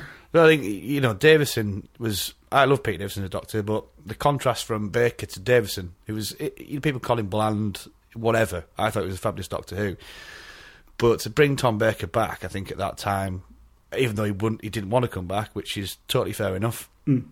Because I think he was probably still in the, the same mindset of he was Doctor Who still probably for a long time. I think when you play it, you, you, a part like that consumes you, and I think there's still a part of him that does think he is still Doctor Who. You know what I mean? Because that's he brought a lot of himself to the character. Well, quite, yeah. The the story, because you know Terrence Dicks, he had to write something you know without Tom Baker, and I always think a writer of his brilliance because he's such a fantastic storyteller, as Terrence Dicks, Mm. or making a very understandable story. Yeah. For me, it benefited f- uh, from it, and also we got to see a bit of Shada. I mean, when I when it came out, I didn't have a clue. I thought Tom Baker was actually in it. you know, when I, uh, and it wasn't for ages until I think my cousin told me. He said, "Oh, that's that's from Shada, the, the one that wasn't made." I was like, "All right, I had no idea." so it, you know, it was it, it was cool to see a bit of Shada as well. Yeah, it fits in seamlessly, doesn't it? Yeah. Yeah, I, I agree. I think it's entirely understandable why Tom Baker didn't want to get involved. And at the same time, it was probably good that he didn't because I think with any of these multi doctor stories, the incumbent doctor has to lead the thing. Yeah. And Davison does in this, doesn't he? And, and Absolutely, the, yeah. other, the other doctors work round him. And that's how it should be. Uh, I can't imagine Tom Baker allowing that to happen. so it would have, yeah, I think the balance would have would have been wrecked had he been in it. But I think we get a kind of resolution to that with his appearance in uh, the Day of the Doctor. Yeah, that that that, that was right. Mm. Right at the end, that was it was such a beautiful scene when he just popped up there. It was there was a lot a lot of great moments around the fiftieth. Yeah. and I, Paul McGann was my highlight, but I think the second highlight was that little bit at the end, and it was typical Tom Baker. You didn't know. Yeah. Is he the Doctor that he played, but in a different timeline? Is he? Is he actually just a creator? Is it? You know what is he? Is a future incarnation where he used the old face again. So yeah, it works really well because um, you know he's the older surviving Doctor, and he wasn't in the last celebratory special. I don't know if Colin Baker was being tongue in cheek when he complained about his inclusion, saying you know it's either no previous Doctors or all of them, or Yeah. whether that was part of that five-ish Doctors thing because there's a lot of strange stuff going on, which uh, Oh, God, yeah, ended up being part of that thing, which was brilliant, but. Because you remember there was that bit when they were filming that sort of protest outside the BBC, wasn't it? Yeah. Uh, in the in the Five-ish Doctors, and you know people saw that happening and thought, "Oh, blimey, is this real? Is this a real protest?" So um, I don't know if Colin Baker's remarks were that probably not actually, but He's very bitter, isn't he, Colin Baker? uh, he can be, can't he? Yeah, but I don't see how anyone can begrudge Tom Baker's appearance in that because you know, No. to, to be fair, you have to catch him while you can. Yeah, N- now in, in, in his uh, elderly state, and you know he, he wasn't in the Five Doctors, and he kind of, oh, yeah, I mean he was, but he didn't take an active part in it. So I think it's fair enough, to be honest. Absolutely. So we're all thumbs up for Tom Baker, eh? Indeed, have you re- uh, read his um, autobiography? I watched the video. I bought the video on Who on Earth is Tom Baker, Mm. and it's mental. He's bonkers, isn't he? But Yes. it's brilliant. It's fascinating to watch. But the, the problem was, I watched it when I was a kid, or quite young, and it probably washed over me a lot of it. I wish I still had it on some sort of format to watch it now, Mm. because I'd get a lot more from it, if you see what I mean. But as a kid, I was just like going, who is this crazy old man, and what is he talking about? But yeah, I think if I watched it, like I said, now, I would get a lot more from it than I would do as a kid. But it, I, I can't even remember how old it'll be when it came out. But so I've not read the book, but I watched the, the video. Yeah, I'm not sure how closely related they are, but um, is that the video where um, he drives into a village, doesn't he? And he sees himself on the side of the road. Yes. and he, he asks him where. Uh, do you know where Tom Baker lives? That's exactly it, Tom yeah. Baker, Tom Baker replies to himself, "No, he's dead." Yeah, uh, that is exactly the one. Yeah. Very weird. Yeah, I remember that vaguely. I only saw it once. My my friend had it. I never bought it myself. But the the book is you know very much an autobiography, and how much of it's true we'll probably Exactly. never know. But uh, you were saying earlier about his mastery of the English language, Yeah. Tom Baker, and this is just uh, a showcase of just brilliant comic writing, really. Class. Yeah, and, and of course the fact that um, some of it probably did happen as well Yeah. makes it even more interesting. So, yeah, that's uh, a a great recommendation. You can get it very cheap from eBay. I got, it for about a hardback for about a quid the other day. Bloody hell! Uh, I think lost it's my original copy. I don't know why I've never read it, but I think I should definitely have to remedy that situation. Mm, it's well worth the read, definitely. Yeah. Well, there we go. I think that's us, Jim, isn't it? I think so. Yeah. Cool. Uh, it's been a pleasure, as always, to have a natter with you. Even if the Doctor Who magazine wasn't very fruitful this month, hopefully next month will be packed with letters that we can talk about. Yeah, we had to freestyle a bit this week, but uh, Yeah. hopefully it's of some interest. I'm sure it will be, but I, I thoroughly enjoyed nattering with you like always. Yeah, me too. And it's uh, it's goodbye from me. And it's goodbye from me, and we'll see you next month. Welcome to the TARDIS Library. A place to talk comics, novels, audios, and more from the worlds of Doctor Who. Hi, welcome to my seventh instalment in the Doctor Who library. Unlike previous months, I'm going to be looking at a couple of Doctor Who comic books published by Titan. This time it's the 12th Doctor issue 2.6 and 4th Doctor number 4. Just a quick spoiler warning though, as I will be talking about the plots of the issues in question, although I won't reveal too much about the cliffhangers if I can help it. Let's dive straight in then, and start with part one of a new storyline for Peter Capaldi's Doctor. It's worth mentioning that we're now in the post-Series 9 continuity. So Clara's gone, at last, and the Doctor's travelling on his own. It's also all change on the creator front, as George Manning's back as writer, and Rachel Stott is taking a well-deserved breather. Instead, we have Mariano Laclaustra on art duties. Don't know whether I've pronounced that right or not. Mariano's no stranger to 12th Doctor comics.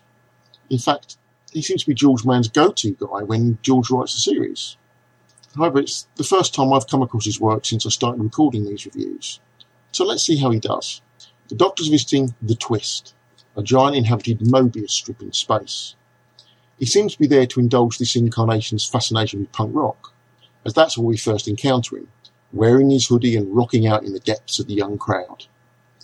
After the gig, he works his way backstage and meets Hattie, the bass player.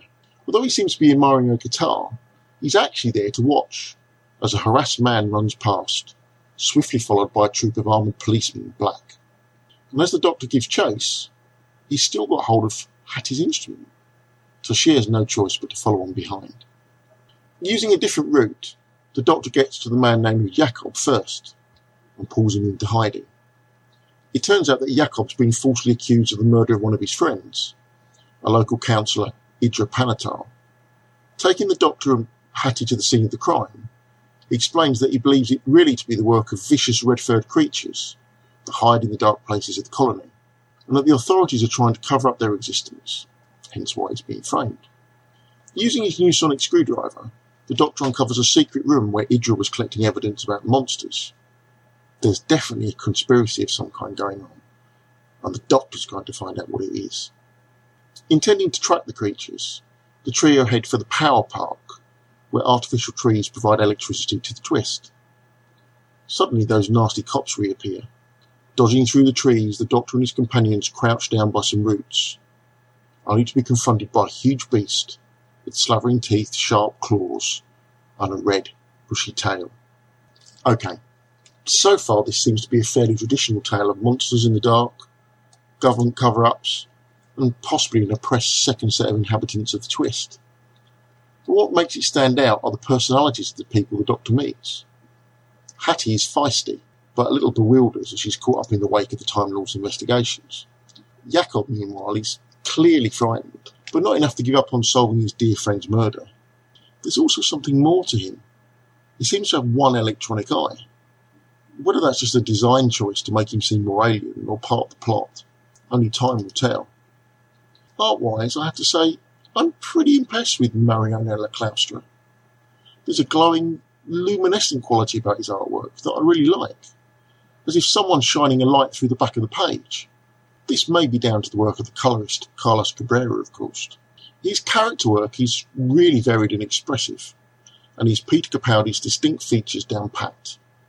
I'll have to see what his creature designs are like when we see more of them in part two, but it's in this issue it's the double page spreads that his design sense really explodes off the page.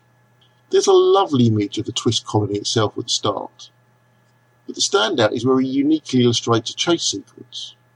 Not by using multiple panels, but with corner illustrations, coloured arrows, and a spectacular aerial view of the city. It's very, very clever. It gives a sense of scale, a sense of pace, and keeps the plot moving in just one simple sequence. All in all, it's a solid start for this storyline, and hopefully it's going to go in an interesting direction. We'll see you next month. If there's one niggle, it's that yet again Titan have decided to spoil things by giving away the name of the new monsters in the next issue blurb at the back. That's what the story's meant to be for. It's really starting to annoy me now. Sorry, pet hate. And it wouldn't be one of my reviews without a quick walk through the variant covers. There are actually five this month. I'll skip past the fairly bland Will Brooks photo cover and the standard pose from young Justice artist Todd Nauck. Who knows if I pronounced that right? We do get an absolutely lovely shot of the Doctor leaping in space as he plays an alien-looking guitar. This is from artist Steve Pugh, probably most well known for Animal Man, and more recently the DC Comics reinvention of the Flintstones. Is it a tribute to Prince? Possibly. Simon Myers does another album cover homage. This time it's the classic Hot Rocks by the Rolling Stones. Instead of Mick, Keith, and the band, we get the Doctor, Clara, Missy, a Cyberman, and a nude. I have to say, it's pretty darn good. My top praise this month goes to another image from Robert Hack, who I raved about in my review of the Fourth Doctor comic last month. It's not moving very far from his wheelhouse, a spooky looking house on an alien moon with his usual orange based colour palette. No. Top marks go to Robert for making the Doctor himself look absolutely bloody terrifying as he strides towards the viewer with a furious look on his face. This is not a Time Lord I'd mess with. Right, on to the second comic of the month. And it's part four of Gaze of the Medusa, starring Tom Baker's Fourth Doctor. All the regulars are here. Writers Gordon Rennie and Emma Beeby, artist Brian Williamson, all present and correct. And last time we left the Doctor and Athena using the Lamp of Kronos to get back to 500 BC. They're trying to rescue Sarah Jane, who's now a petrified statue, and the Professor, who isn't, but is about as useful as one. We get some lovely banter between the pair as the Doctor chatters on about the invention of ice cream and hundreds of years to go before you've got anywhere to put a chocolate flake. Athena's interested in the Battle of Marathon, but I want to hear more about the great and terrible Beast Emperor of the Third Crimson Collective. That one practically writes itself. The Doctor knows that the caves they are in are a prison for a creature known as a Medusa, an alien parasite that leeches the life energy from its prey. Those are not statues scattered around. Every victim is quantum locked, frozen in a single moment in time so that the Medusa can feast on them over centuries. It's a hideous fate, accompanied by some stunning panels from Brian Williamson. Maybe just a tad too much green there, though.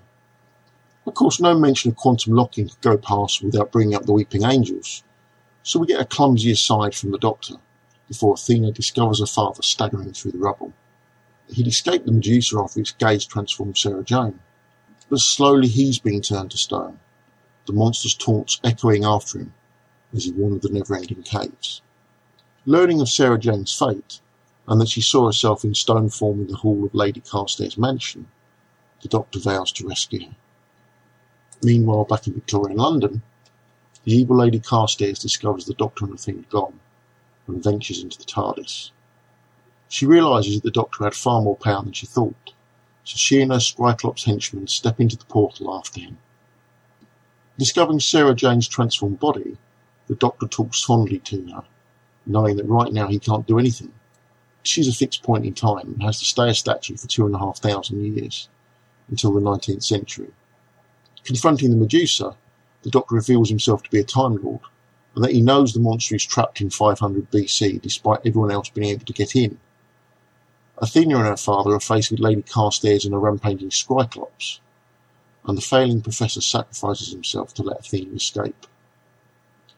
Catching up with the Doctor, who's still evading the Medusa's gaze thanks to his trusty Sonic, the pair flee through the caves only to be surrounded by a green glow, which the Doctor identifies as a transmat beam. They rematerialise in front of. Oh, come on. You didn't think I'd give that away, did you? That big twist is the saving grace of the issue, which to be honest is a bit of a runaround to get all the players into the place for the final episode. It looks like Sarah Jane's going to be sidelined for most of this miniseries as an ornament, which is a real shame. Lady Carstairs also seems to be becoming redundant, more plot device than antagonist.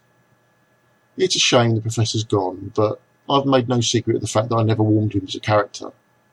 He does get to go out on a go high, though, by giving Athena his blessing on her relationship with her young military man, and in the end being a hero to save his daughter.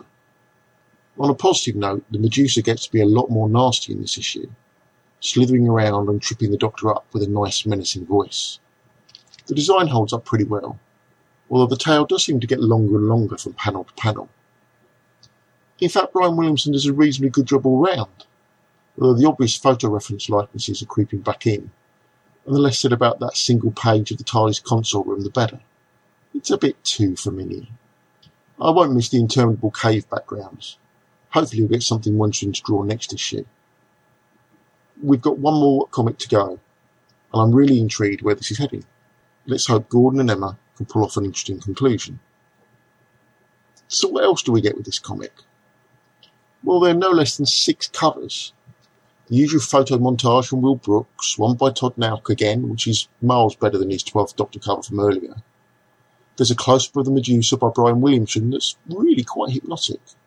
And a Holmesian theme one from Kelly Yates, who did work in the Prisons of Time maxi series from IDW.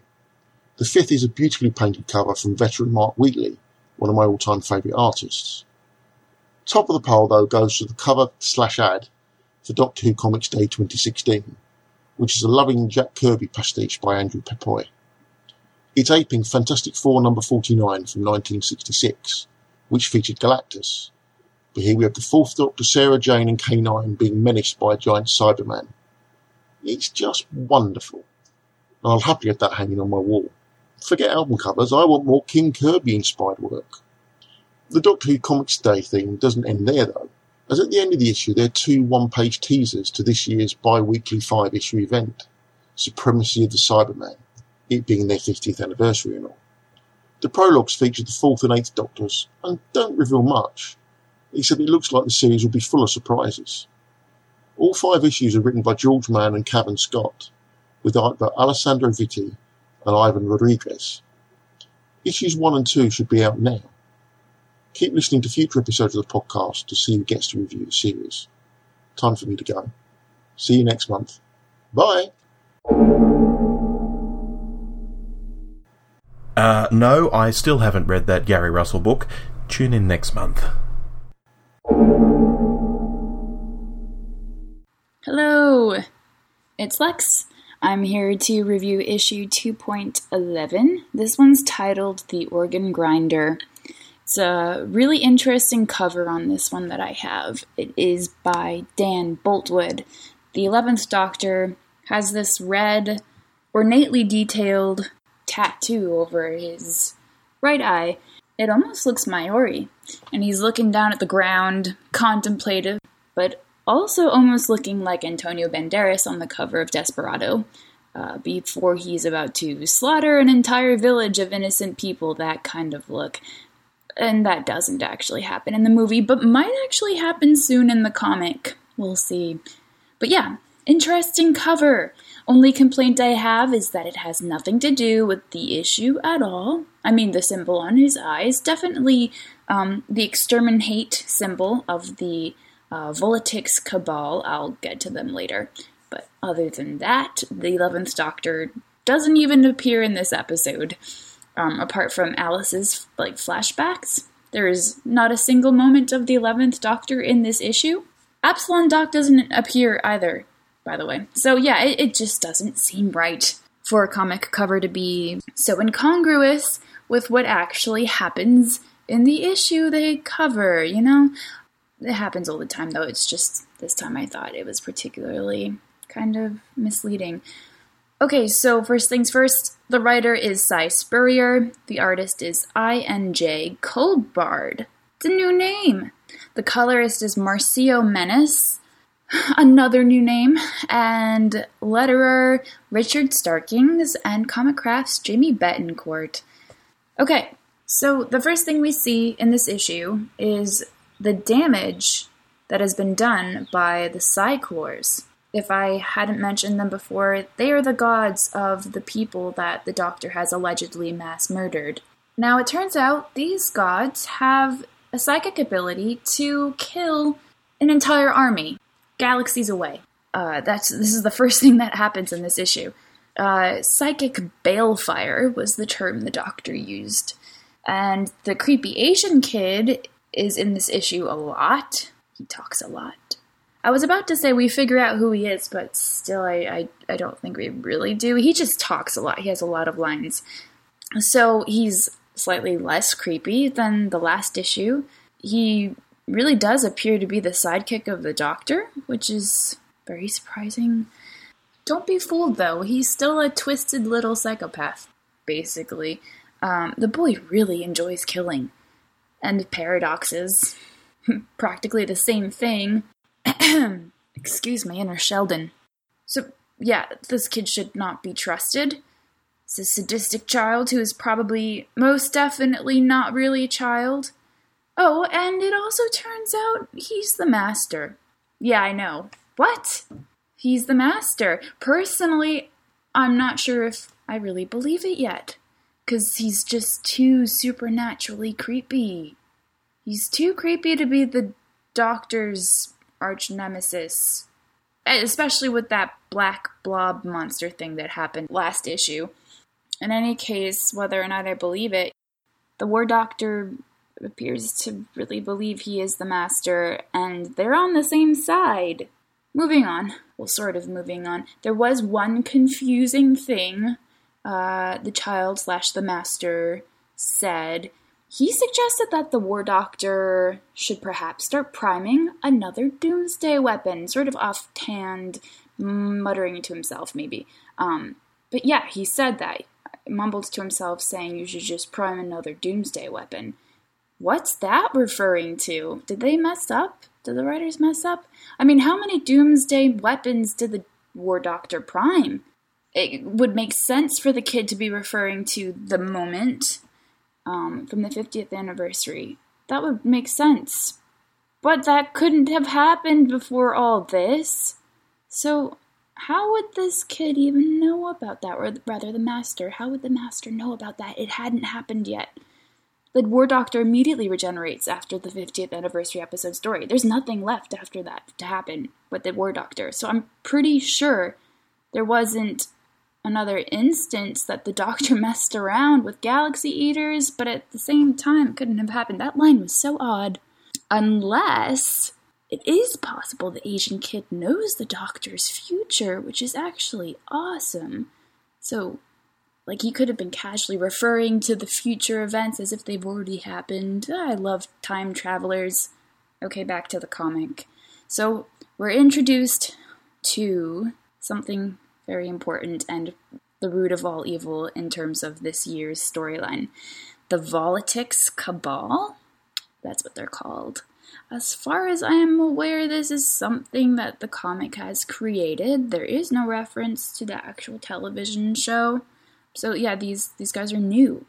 Um, you can only learn about them through the comic. Check it out, guys. Hint, nudge, wink. So these guys, the Volatix Cabal, are one of those cult Dalek breeds, and they're bred, you know, for a certain purpose. To be more precise, this is a death cult, not just any cult, a death cult. Um, of course, because they're semi Daleks. Um, they're, this is a quote, narcissistic, eccentric, sadistic, and deliberately bred for disorder and reviled by their own kind, tolerated only for the talent that no pure Dalek could possess creativity. Yeah, so that's this is the Volatix Cabal. Important. I wanted to mention it to you people. And then on about like page seven, things get really weird. These Dalek things, they speak in a way that involves a lot of like descriptions of taste and smell, but in a really grimy way. And as I said, just things get really weird. My impression is that these Daleks are sort of like goblins. Um, the kind of goblin that wants to eat you and or wants to eat you, but before it does, it wants to analyze and learn something about you first. I imagine goblins play with their food. These Daleks are like goblins, and maybe I should read something of it so you guys can know. Alright, listen to these words. It. It is a curious thing to admire what one loathes. You are human, I think. And then it, like, goes, mmm, as in it's tasting something? And then it says, Your genes taste of musk and music? another one says, A race of verminous wonders and body hair. We applaud your high regard for insanity. And then another one says, You are afraid. Ah, you are reluctant. I recognize the sentiment. And then another one says, I have debased myself. How grotesquely I have wallowed in your literature. So these are Daleks? Question mark. And then it goes on to talk about Alice in Wonderland. Get it? Alice. They have Alice, and they talk about Alice in Wonderland. That was pretty good. They really are the most bizarre version of Daleks you could possibly imagine. Each each of them seems to have like decorated itself. They're all very individual. So one wears a bear skin, and the other has not just one Dalek eye, but nine, I think about nine, and then a couple of scrawny arms to go with them. I like the bearskin one the best. It also has seagulls on sticks mounted around its neck, and they just kind of wobble around while he walks. I imagine. I can't really see them wobbling, but they're on some flimsy sticks. Imagine. Oh, and it has a white fox sleeping on its shoulder. I'm pretty sure it's a dead fox, but it's there. Oh, oh, and you can actually see the Daleks these little octopuses, octopi, in little green tanks beneath their um, head parts. I really like these guys. They are wonderful, but completely bizarre. They're also kind of poetic. Alice starts to cry um, as they talk about dissecting her. Poor Alice. And one notices it, and it has this line. It's very poetic says, A teardrop hikes a crow's foot ridge. It boils with brine and dejection. Oh, help me, I will burst with beauty. I liked that. It also turns out that these guys think in a duodecimal system. I'm not sure if all Daleks think this way.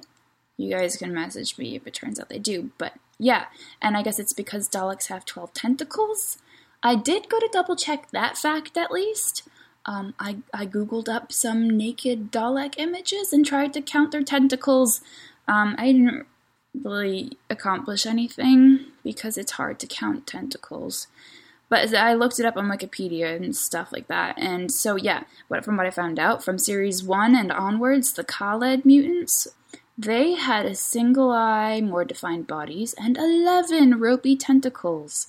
However, the mutant seen in City of the Daleks had 12 tentacles instead of the usual 11. And then there's Dalek Sec from Daleks in Manhattan, and he had 6 tentacles. And that's half of 12, and he's half human. So maybe they really do have 12, but it's not entirely, you know, clear how many tentacles Daleks are classically supposed to have. Just an offhand observation and topic to wonder about.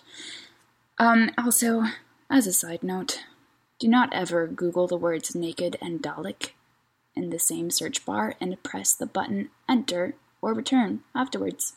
Don't do that. That was way more Photoshop and what was it they said? Verminous wonder and body hair than a person should ever be exposed to in one sitting. That's all I'm saying.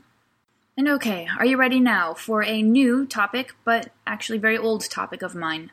Because, once again, the writers have found a way to portray the Doctor in a way that makes me so angry. Yeah, this happens every issue, though, doesn't it? This time, though, they didn't just, you know, subliminally frame the Doctor in that, oh, I was planning this the whole time, arrogant, sort of know it all personality they give him. Um, this time they just outright called him, the writers basically called him a manipulator. Outright. They keep writing him off as a manipulator. I don't understand the viewpoint of the comic book writers. Why do they view the Doctor in this way? The words this time are from the master slash creepy Asian child. Um, he says, People are resources, Alice Obiefune. He's talking to Alice. One cannot prevail in war unless one is pragmatic. He's explaining as to um, why the Master and the Doctor have teamed up for this war. So, yeah, he's saying you have to be pragmatic. You have to be a little ruthless to get where you're going. Um, Alice says, I'm not like that. I just came here to to find out what happened. Of course, in the background, they show a picture of her shooting Abslom Daak earlier. So she continues, I don't use people. I'm not a manipulator. And the kid says, Huh, then you really haven't been paying attention to your future friend over there. If you truly do know him at all, you can take it from me, child. He is a master of the art. Every single issue they do this, in some shape or form. The writers have just allowed a character to describe the doctor as the master, or a master. The word master is in bold. A master of the art. Basically, he just called the doctor a master and a manipulator at the same time without even saying the words. Well, he did say one word, but didn't actually say a master. Anyways, damn these comic book writers. I hate it when they do this so much. Yes, the doctor can be manipulative, of course, but that's not who he is. In the show, he never commits such petty levels of pointless manipulation. Just that that doesn't happen. And this comic book creation, the level of manipulation in the comic versus the television show just doesn't compare. It's so inaccurate. I've been reviewing this comic now for two years, and I can say they consistently do this. They consistently color the character of the Doctor in this really aggravating, inaccurate shade of a manipulating, arrogant, and ignoble rake of a person. That's right, I said a rake. He's a rake, a dissolute individual. I did that without swearing. I hope you're impressed. Why do they do that? Why? I guess they must really see the doctor as a petty schemer. Sorry, did I say petty schemer? I meant to say master manipulator. They see him as a master. Okay, my tirade with writers is over. You can you can relax now. Overall, this was an excellent issue. It was so exciting to see the War Doctor, the young blonde version of the Squire, and of course, insane goblin Daleks. I had a lot of fun reading it. It wasn't just me grumbling the whole time about how the Doctor was portrayed. I enjoyed it. It has a great twist in the end that involves psychic paper, and everything starts to clear up. An explanation starts to arise as to how the Doctor could commit genocide, and it actually makes some sense. It's really great. Okay, so this is the end of my issue 2.11 review. Thank you for listening, and I wouldn't mind someone giving me their point of view of how much of a manipulator they see the Doctor as. Like in the show, or in another Doctor Who comic. I just hate grumbling about it all by myself. Message me on Twitter at Lexerness. And alright, talk to you all next month. Bye. All right, we're back. Lex and I are talking our favourite 11th Doctor stories. What have you got for us next, Lex? Um, this is my final one. Um, I'm now into season six. Is that okay? I'm I'm in six also. I have the the episode I'd like to talk about. I also have a runner up. So Ah, I don't know whether you want to do yours and then we'll do my runner up. Not that we should really talk about it because it's only a runner up. Oh, I think we should. You can't just pick three episodes. You mean four? well, four even. Yes, a top ten maybe each of us would have been um more appropriate. It's so diff- there's so many good episodes Okay. Era. I, I'm Okay, suitably chastened. I'll I'll mention my runner up at the very very end. Good. Right. After Um, you. Okay. That's funny that neither of us picked a Series 7 um, episode, because those were good too. But, anyways, I picked another tearjerker, a real sudser Christmas Carol. No bingo. No bingo. Silence. Cricket, cricket. um, or Jingle Bells. Let's go with the Jingle Bells.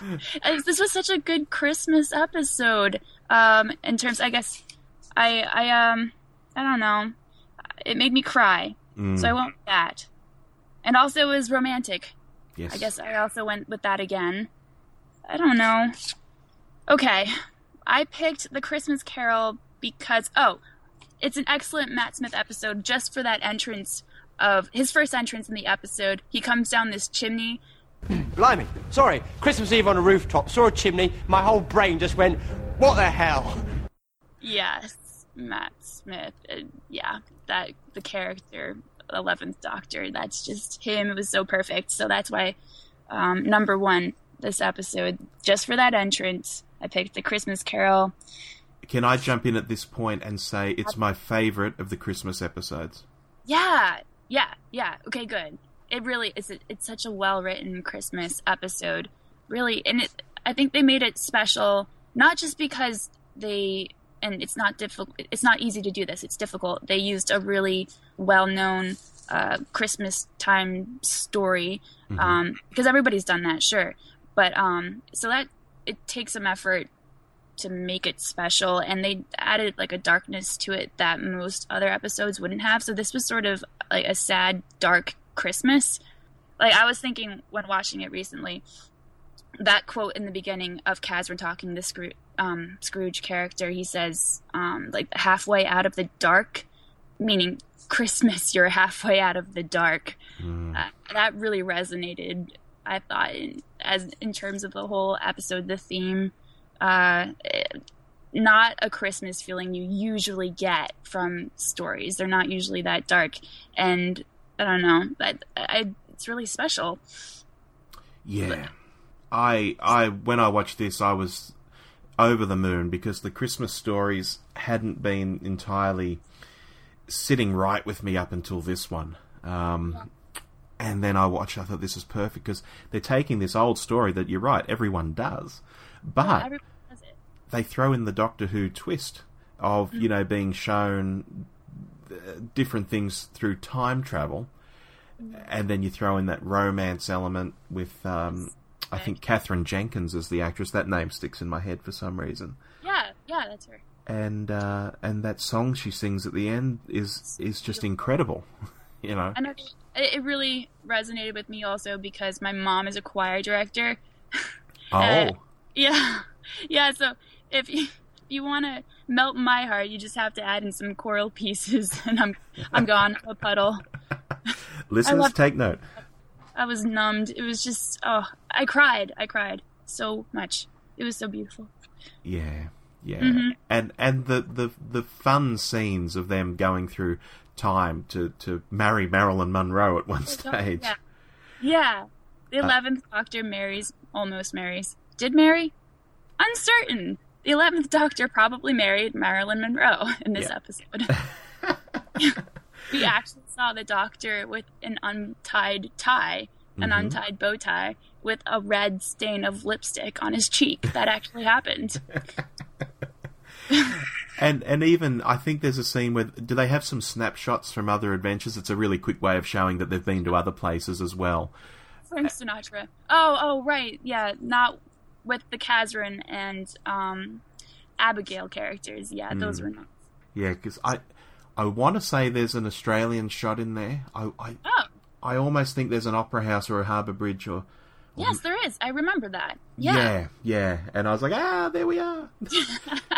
which which which I do whenever uh, Australia is in Doctor Who, like even in um, oh, what's Eccleston's penultimate story, um, Bad Wolf, okay. And um, the Daleks are attacking the world, and the world starts melting, but you can see Australia, and I go, ah, there we are, we're melting, but we made it.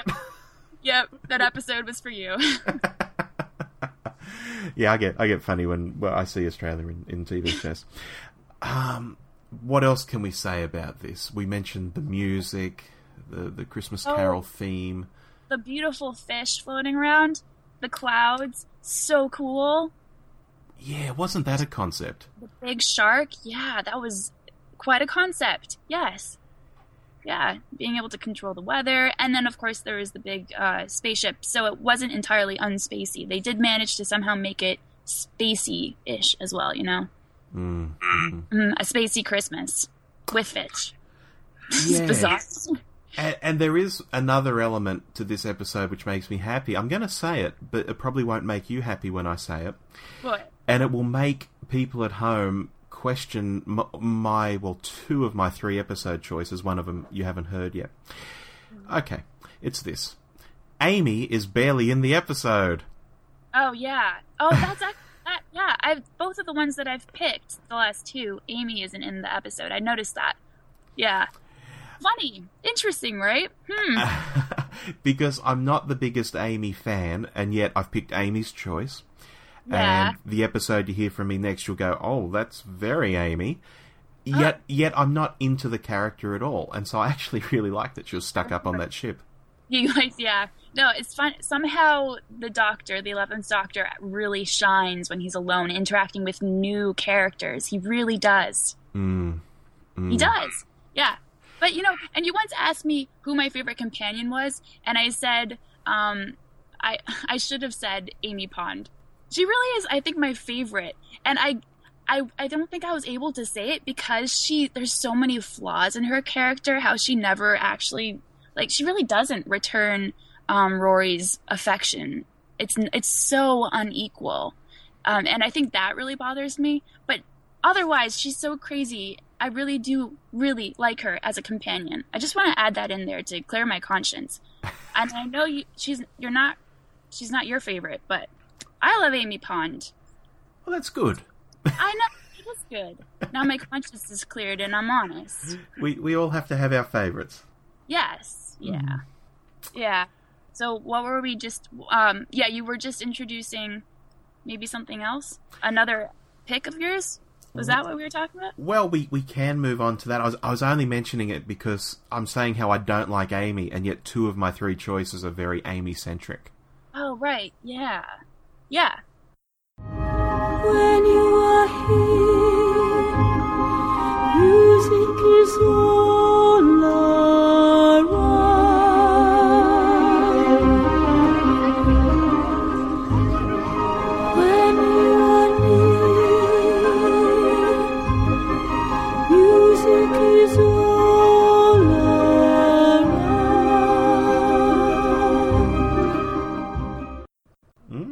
wonder if people at home can guess what I'm going to pick. Um is it the um the girl who waits? Yes. Woo! I win. what do I win? Uh, bragging rights. Um, let's move on to the girl who waited then. yeah. For me, for a show about time travel, the concept is often used really sparingly in Doctor Who. Like they use it to go to a place, but it's not the underlying theme of what's happening, if that makes sense. Say that again? D- Doctor Who is about time travel. He's a time traveller. Hmm. They use the TARDIS to go places in time, but the concept of time and manipulating time and things you can do with time aren't really a concept that's used that much in the show. Oh. Okay. You and know- in this episode, let me refresh my memory because I haven't seen this one. I think it it bothered me so much that they were basically killing Amy Pond um, that I haven't been able to rewatch this one. Maybe So that's they- why I like it. Yeah, maybe that's why you like it. On a subconscious level. killer companion killer anyways sorry um yes what do they do they put her in another dimension and she ages and they're not able to get to her because of some kind of block that has to do with time wait what is can you explain it to me give me a refresher on this episode It's been a while since I've seen it, and you've probably explained it almost as well as I could. okay they they end up at some place. Uh, they step through a mirror. I recall Yeah. there was a mirror. They were looking through a mirror, and Amy and Rory were together, but then got separated. Rory ended up back with the Doctor, and they were trying to get back to Amy. They thought they got back to her in pretty good time, but when they got back to her, she was what thirty years older or something. Surprise! Yeah. Mm. And uh, Rory wasn't too keen, I think, on having a 50 year old, so they left her behind, and she died. The end. Yeah. Ah, they killed her. They killed that version of her. It's Uh, I'm, I'm being facetious about a story I really like. Um, you know, I mean, her survival in that place for such a long period of time was maybe drawing the bow a little too far. Like, I didn't understand where she was getting food, and Yeah. she was largely wearing the same clothes. I was thinking, ooh, they'd be a bit whiffy by now. yeah, I thought that too. Yeah, but somehow she's very innovative and so very not innovative at the same time. Yeah, Can't and, find another pair of clothes. and she becomes awesome with a samurai sword, which is Yeah. you know pure fan service. But it, it was a great scene where she's she's running to make it back to the TARDIS. She's being Uh-huh. attacked. She's slicing robots in half. It's slow motion, as It's I recall. It, it's so her character so naturally went into that kick-ass, I don't know, killer, I don't know, fight Mm. machine samurai wielding. Well, she don't is know, she is girl. Scottish. She's Scottish. Have you met many Scottish women? Jeez. no, I haven't. I've been deprived. Um, but uh, what do I like about this? I I like that the concept is so brutal. You know, there's the old Amy. You know, she's there at the TARDIS. I think she's she's looking from side to side. She's thinking the door's going to open, and then the decision's made that they're going to leave her there and keep the young Amy. Who, I'm not sure how they got a hold of a young Amy as well. Uh, I'm sort of confused on that now in my head. I might have to go back and rewatch it. But Yeah, some kind of timey-wimey thing to do Yeah, with the TARDIS. Some yeah. fancy trick. we're going to keep this Amy who none of this happened to, and that Amy out there is not going to exist. And you think, well, that's okay on one level because Amy still exists, but this Yeah. f- fragment of Amy, um, who is a real sentient thinking person, is about to just melt away into nothing. Yeah, a, a, an identity. Yeah, Yeah, it's that's real. They they killed her. yeah. It was brutal. Brutal is the perfect word. Really, it is. And yeah, respect. That's I don't know. That's why we watch Doctor Who for that mind-opening brutalness. Sometimes that's why we read literature. That's why we have drama. Well, you, pre- you got to take it. Well, precisely, the word drama is is huge in this because it's drama. It's it's not oh we've got young Amy and old Amy. I'm going to wave the sonic screwdriver and old Amy. You can live there forever um, because I've done something magical. And oh look, I've made a, a, another Rory and he can live with you too. And oh, isn't this great? We've we've had a great time and everyone's happy. You know, it's it's no. The, this this Amy is going to just disappear. it's, Yep. it's brutal as hell, but it's real. And I wish, you know, particularly in episodes, I, I, I won't single out any other episodes from, you know, Doctor Who of recent years, but they, Okay. they sometimes do things that are a little too magical and just a little too, oh, we're just trying to give this a really sweet ending when it doesn't need it. And in fact, the Ah. drama would be enhanced if they just did more brutal things to people and if people stayed dead when you kill them uh, and so Yeah. on. I could talk about that for another hour. yeah, uh, that's I know, but that's why we have shows like Game of Thrones. true, true. I, But- I totally, yeah, I, I don't know. I wouldn't. They could incorporate that more. True. Uh, I, I like, I like how they do it though. I don't know. It's so rare. I, I feel like it's a huge trend that everybody's just making brutal television um, dramas now, and Doctor Who is sort of alone. And yeah, maybe it's becoming less popular because of it, because they always give us that happy ending a lot of the time. Um, but God, I I'm all for it. I uh, I'm gonna I'm just old. I'm I, I live in a world of Buffy the Vampire Slayer and all that campy stuff. So that's where I'm coming from, and, and it is it's vastly different from what's now like on TV. What's, is. what's currently being written? It is. It's a it's a culture change. It is, and and now that you bring it up, I mean, because I lived through Buffy, and I've kind of left that behind years ago now. Not in the sense that I no longer care about it, but I just watched it a long time ago. Yeah. Uh, whereas you've watched it probably more recently than me, and can perhaps see the the difference between it and modern television, and that's that's a really interesting thing to point out. hmm Yeah, it's sort of recent, and yes, I definitely noticed it, and I. I, I buy into it like I do I get it I'm part of this culture too it's just I don't know so different to Mm. be I, I don't, I'm a part of my identity. I identify myself so much with the television I watch. I guess I, I'm having an internal identity crisis. It's interesting. Anyway, so that's another discussion. We're playing a game here. Well, you've given your three and I've given my three, and we didn't get bingo on any of them. I'm kind of disappointed. But at the same time, it's kind of good. It shows that there is such diversity in the Matt Smith era. It's not like when you talk about, say, the Fifth Doctor era and say, give me three episodes that you like. Caves of Androzani would be one of them for everyone. you Uh, know, yeah, I've Ju- of that one. I can just see- about. Yeah, Um, or One when day. you look at other Doctors eras, there are just episodes that everyone likes. Whereas here, we've picked stuff, and I think with each other's choices, we've both gone, "Oh yeah, that is a good one." yeah, You yeah. know, I could have You picked that why? one. It's because he told us only to pick three. it worked out. It worked out. This was fun. I guess that just leaves my runner-up. And to be fair, I, I I'd love to give you a runner-up as well if there was something you really, really, you know, loved but couldn't include. Sure, I'll take that up. Okay, so yes, what what's your runner up?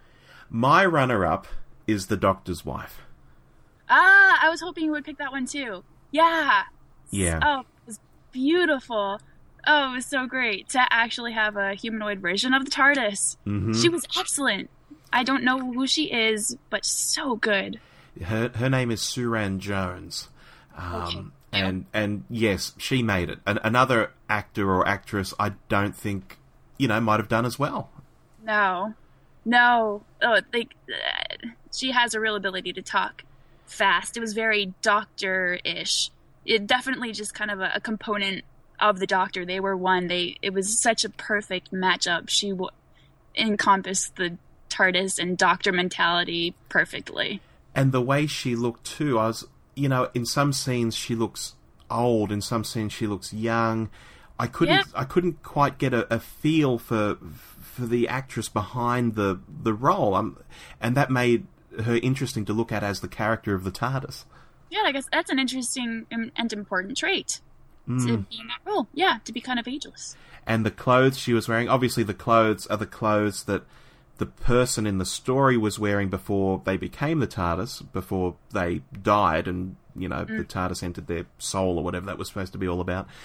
Um, but that that old-fashioned dress sort of suited what the TARDIS might wear. It it did, and it was blue. mm, mm. It was blue. um, other concepts in it: the TARDIS junkyard, um, those message cubes. Oh, so Yeah. so I can't hardly believe that it's not in my top three, but it's just Mm. not. Um, yeah, for some reason, I don't know. It, it was perfect, really. Though yeah. I can't, I can't think of any criticism at the moment. But, And- like, yeah, I was going to say, it gave me such high hopes for when Neil Gaiman came back to do Nightmare in Silver, but I didn't like that half as much as Oh, the Doctor's right. wife. no, yeah, that episode was weird. The Doctor's wife was really something, something special. I learned the word petrichor from that episode. well, that's something. Yes, yeah, the smell of dust after rain. yeah, I'm glad you mentioned that one. Somebody had to as well. We are in your universe now, Doctor. Why should it matter to me in which room you die? I can kill you just as easily here as anywhere. Fear me. I've killed hundreds of Time Lords. Fear me. I've killed all of them. And I was going to mention um, the Big Bang because that episode, as mind-boggling as it was, um, uh, uh, was really incredible. It, so much happened. Everybody nearly dies, Mhm. or practically does die, and they all get back to life. And that um, the metaphor for the wedding, um, the something uh, old, something blue, something um, uh, borrowed, the TARDIS. It was just a perfect uh, interweaving of worlds and the circumstance, and of course, like just the love for the Doctor and Amy mm. and Rory finally getting married. It was the perfect ending for a season. They wound it up so well. They built it up really well. I don't know. I had to mention that the Big Bang. There's a crack in time in the wall of your bedroom, and it's been eating away at your life for a long time now. Amy Pond. All alone. The girl who didn't make sense. How could I resist? How could I just forget? Nothing is ever forgotten. Not really. But you have to try. Doctor, it's speeding up. There's going to be a very big bang, big bang too. Try and remember your family and they'll be there. How can I remember them if they never existed? Because you're special. That crack in your wall, all that time. The universe pouring into your head. You brought Rory back, you can bring them back too. You just remember. And they'll be there. You won't. You'll have your family back. You won't need your imaginary friend anymore. Amy Pond. Crying over me, eh? Guess what? What? Gotcha.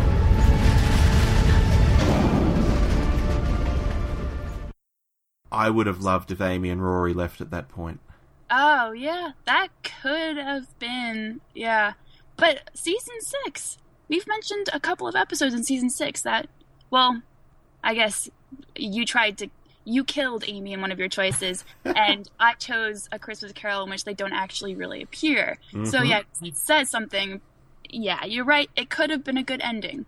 Yes. Yeah, Uh, I, it's just my. I always bang on about it. I just love to see doctors with different companions, and and if a modern doctor these days only lasts three years or three and a half years or whatever, um, to use a companion across two or three series, it's like no, show him with someone else. But yeah, I I pointed out today the eleventh Doctor really shines when he's introduced to new characters, and same with the twelfth. I think that goes with most Doctors that I can think of. The ninth, yes, David Tennant.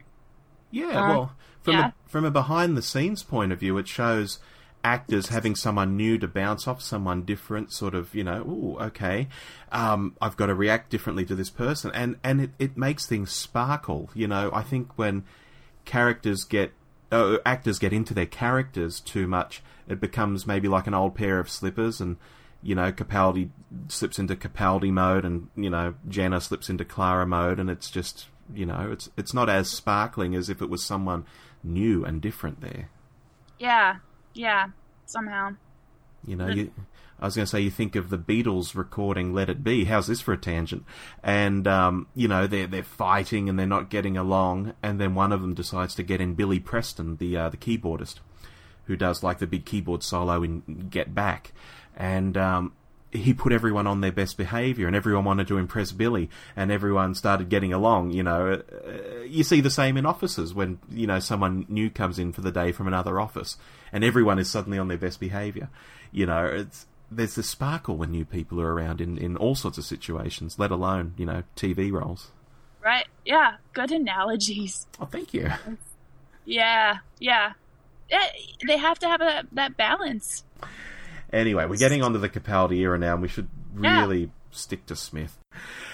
Um, in summary, I mean, we've we've given a little summary, but do you have anything else to say about the the Matt Smith era? Um, Matt Smith era. Uh, we we could summarize what makes Matt Smith so special. Okay, what makes him special for you? Uh, his his kookiness. Mm. Uh, I like how he incorporates some of the old like Patrick Troughton. I mentioned that earlier. Uh, you know, the ability to be very serious about something that makes absolutely no sense, and yet at the same time does make sense.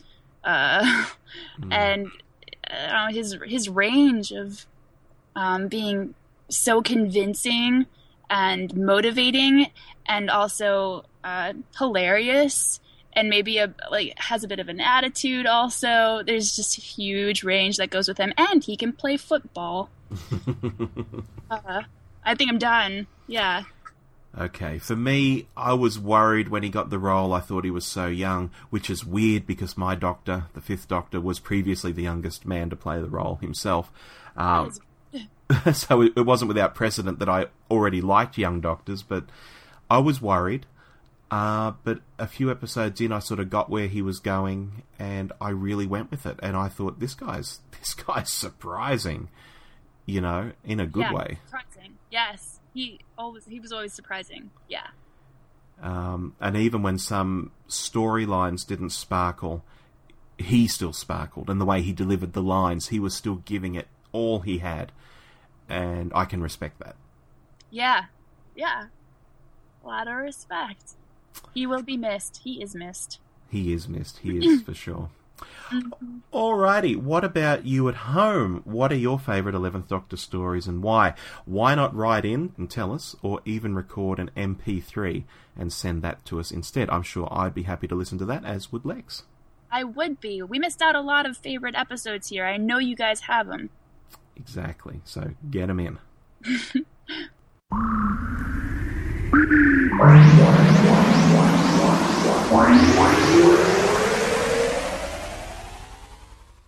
Well, here we are at the end of the seventh Doctor Who show. Thanks as always to Lex, Iain, Jim, Bob, and Kevin for their contributions this time around. I hope you all enjoyed it out there. If you did, why not drop us a line at hello at the dwshow.net and tell us all about it? We'd really like that. We really, really would. Anyway, until next we speak on August 28th, take care, keep watching your Doctor Who, and uh, I'll talk to you then. You've been listening to The Doctor Who Show, the podcast where too much Doctor Who is barely enough. Subscribe to us on iTunes or listen through the website at www.thedwshow.net. Write to us at hello at thedwshow.net or send us a quickie on Twitter at The DW Show. Facebook.com forward slash The DW Show is also a good place to find us if you're so inclined. Our version of the Doctor Who theme arranged by George Locke. Look him up on YouTube, folks. This podcast is intended for entertainment and informational purposes only. Doctor Who, all names and sounds, and any other related items are trademarks and or copyrights of the BBC. All other trademarks and trade names are properties of their respective owners. The official Doctor Who website can be found at www.bbc.co.uk forward slash Doctor Who.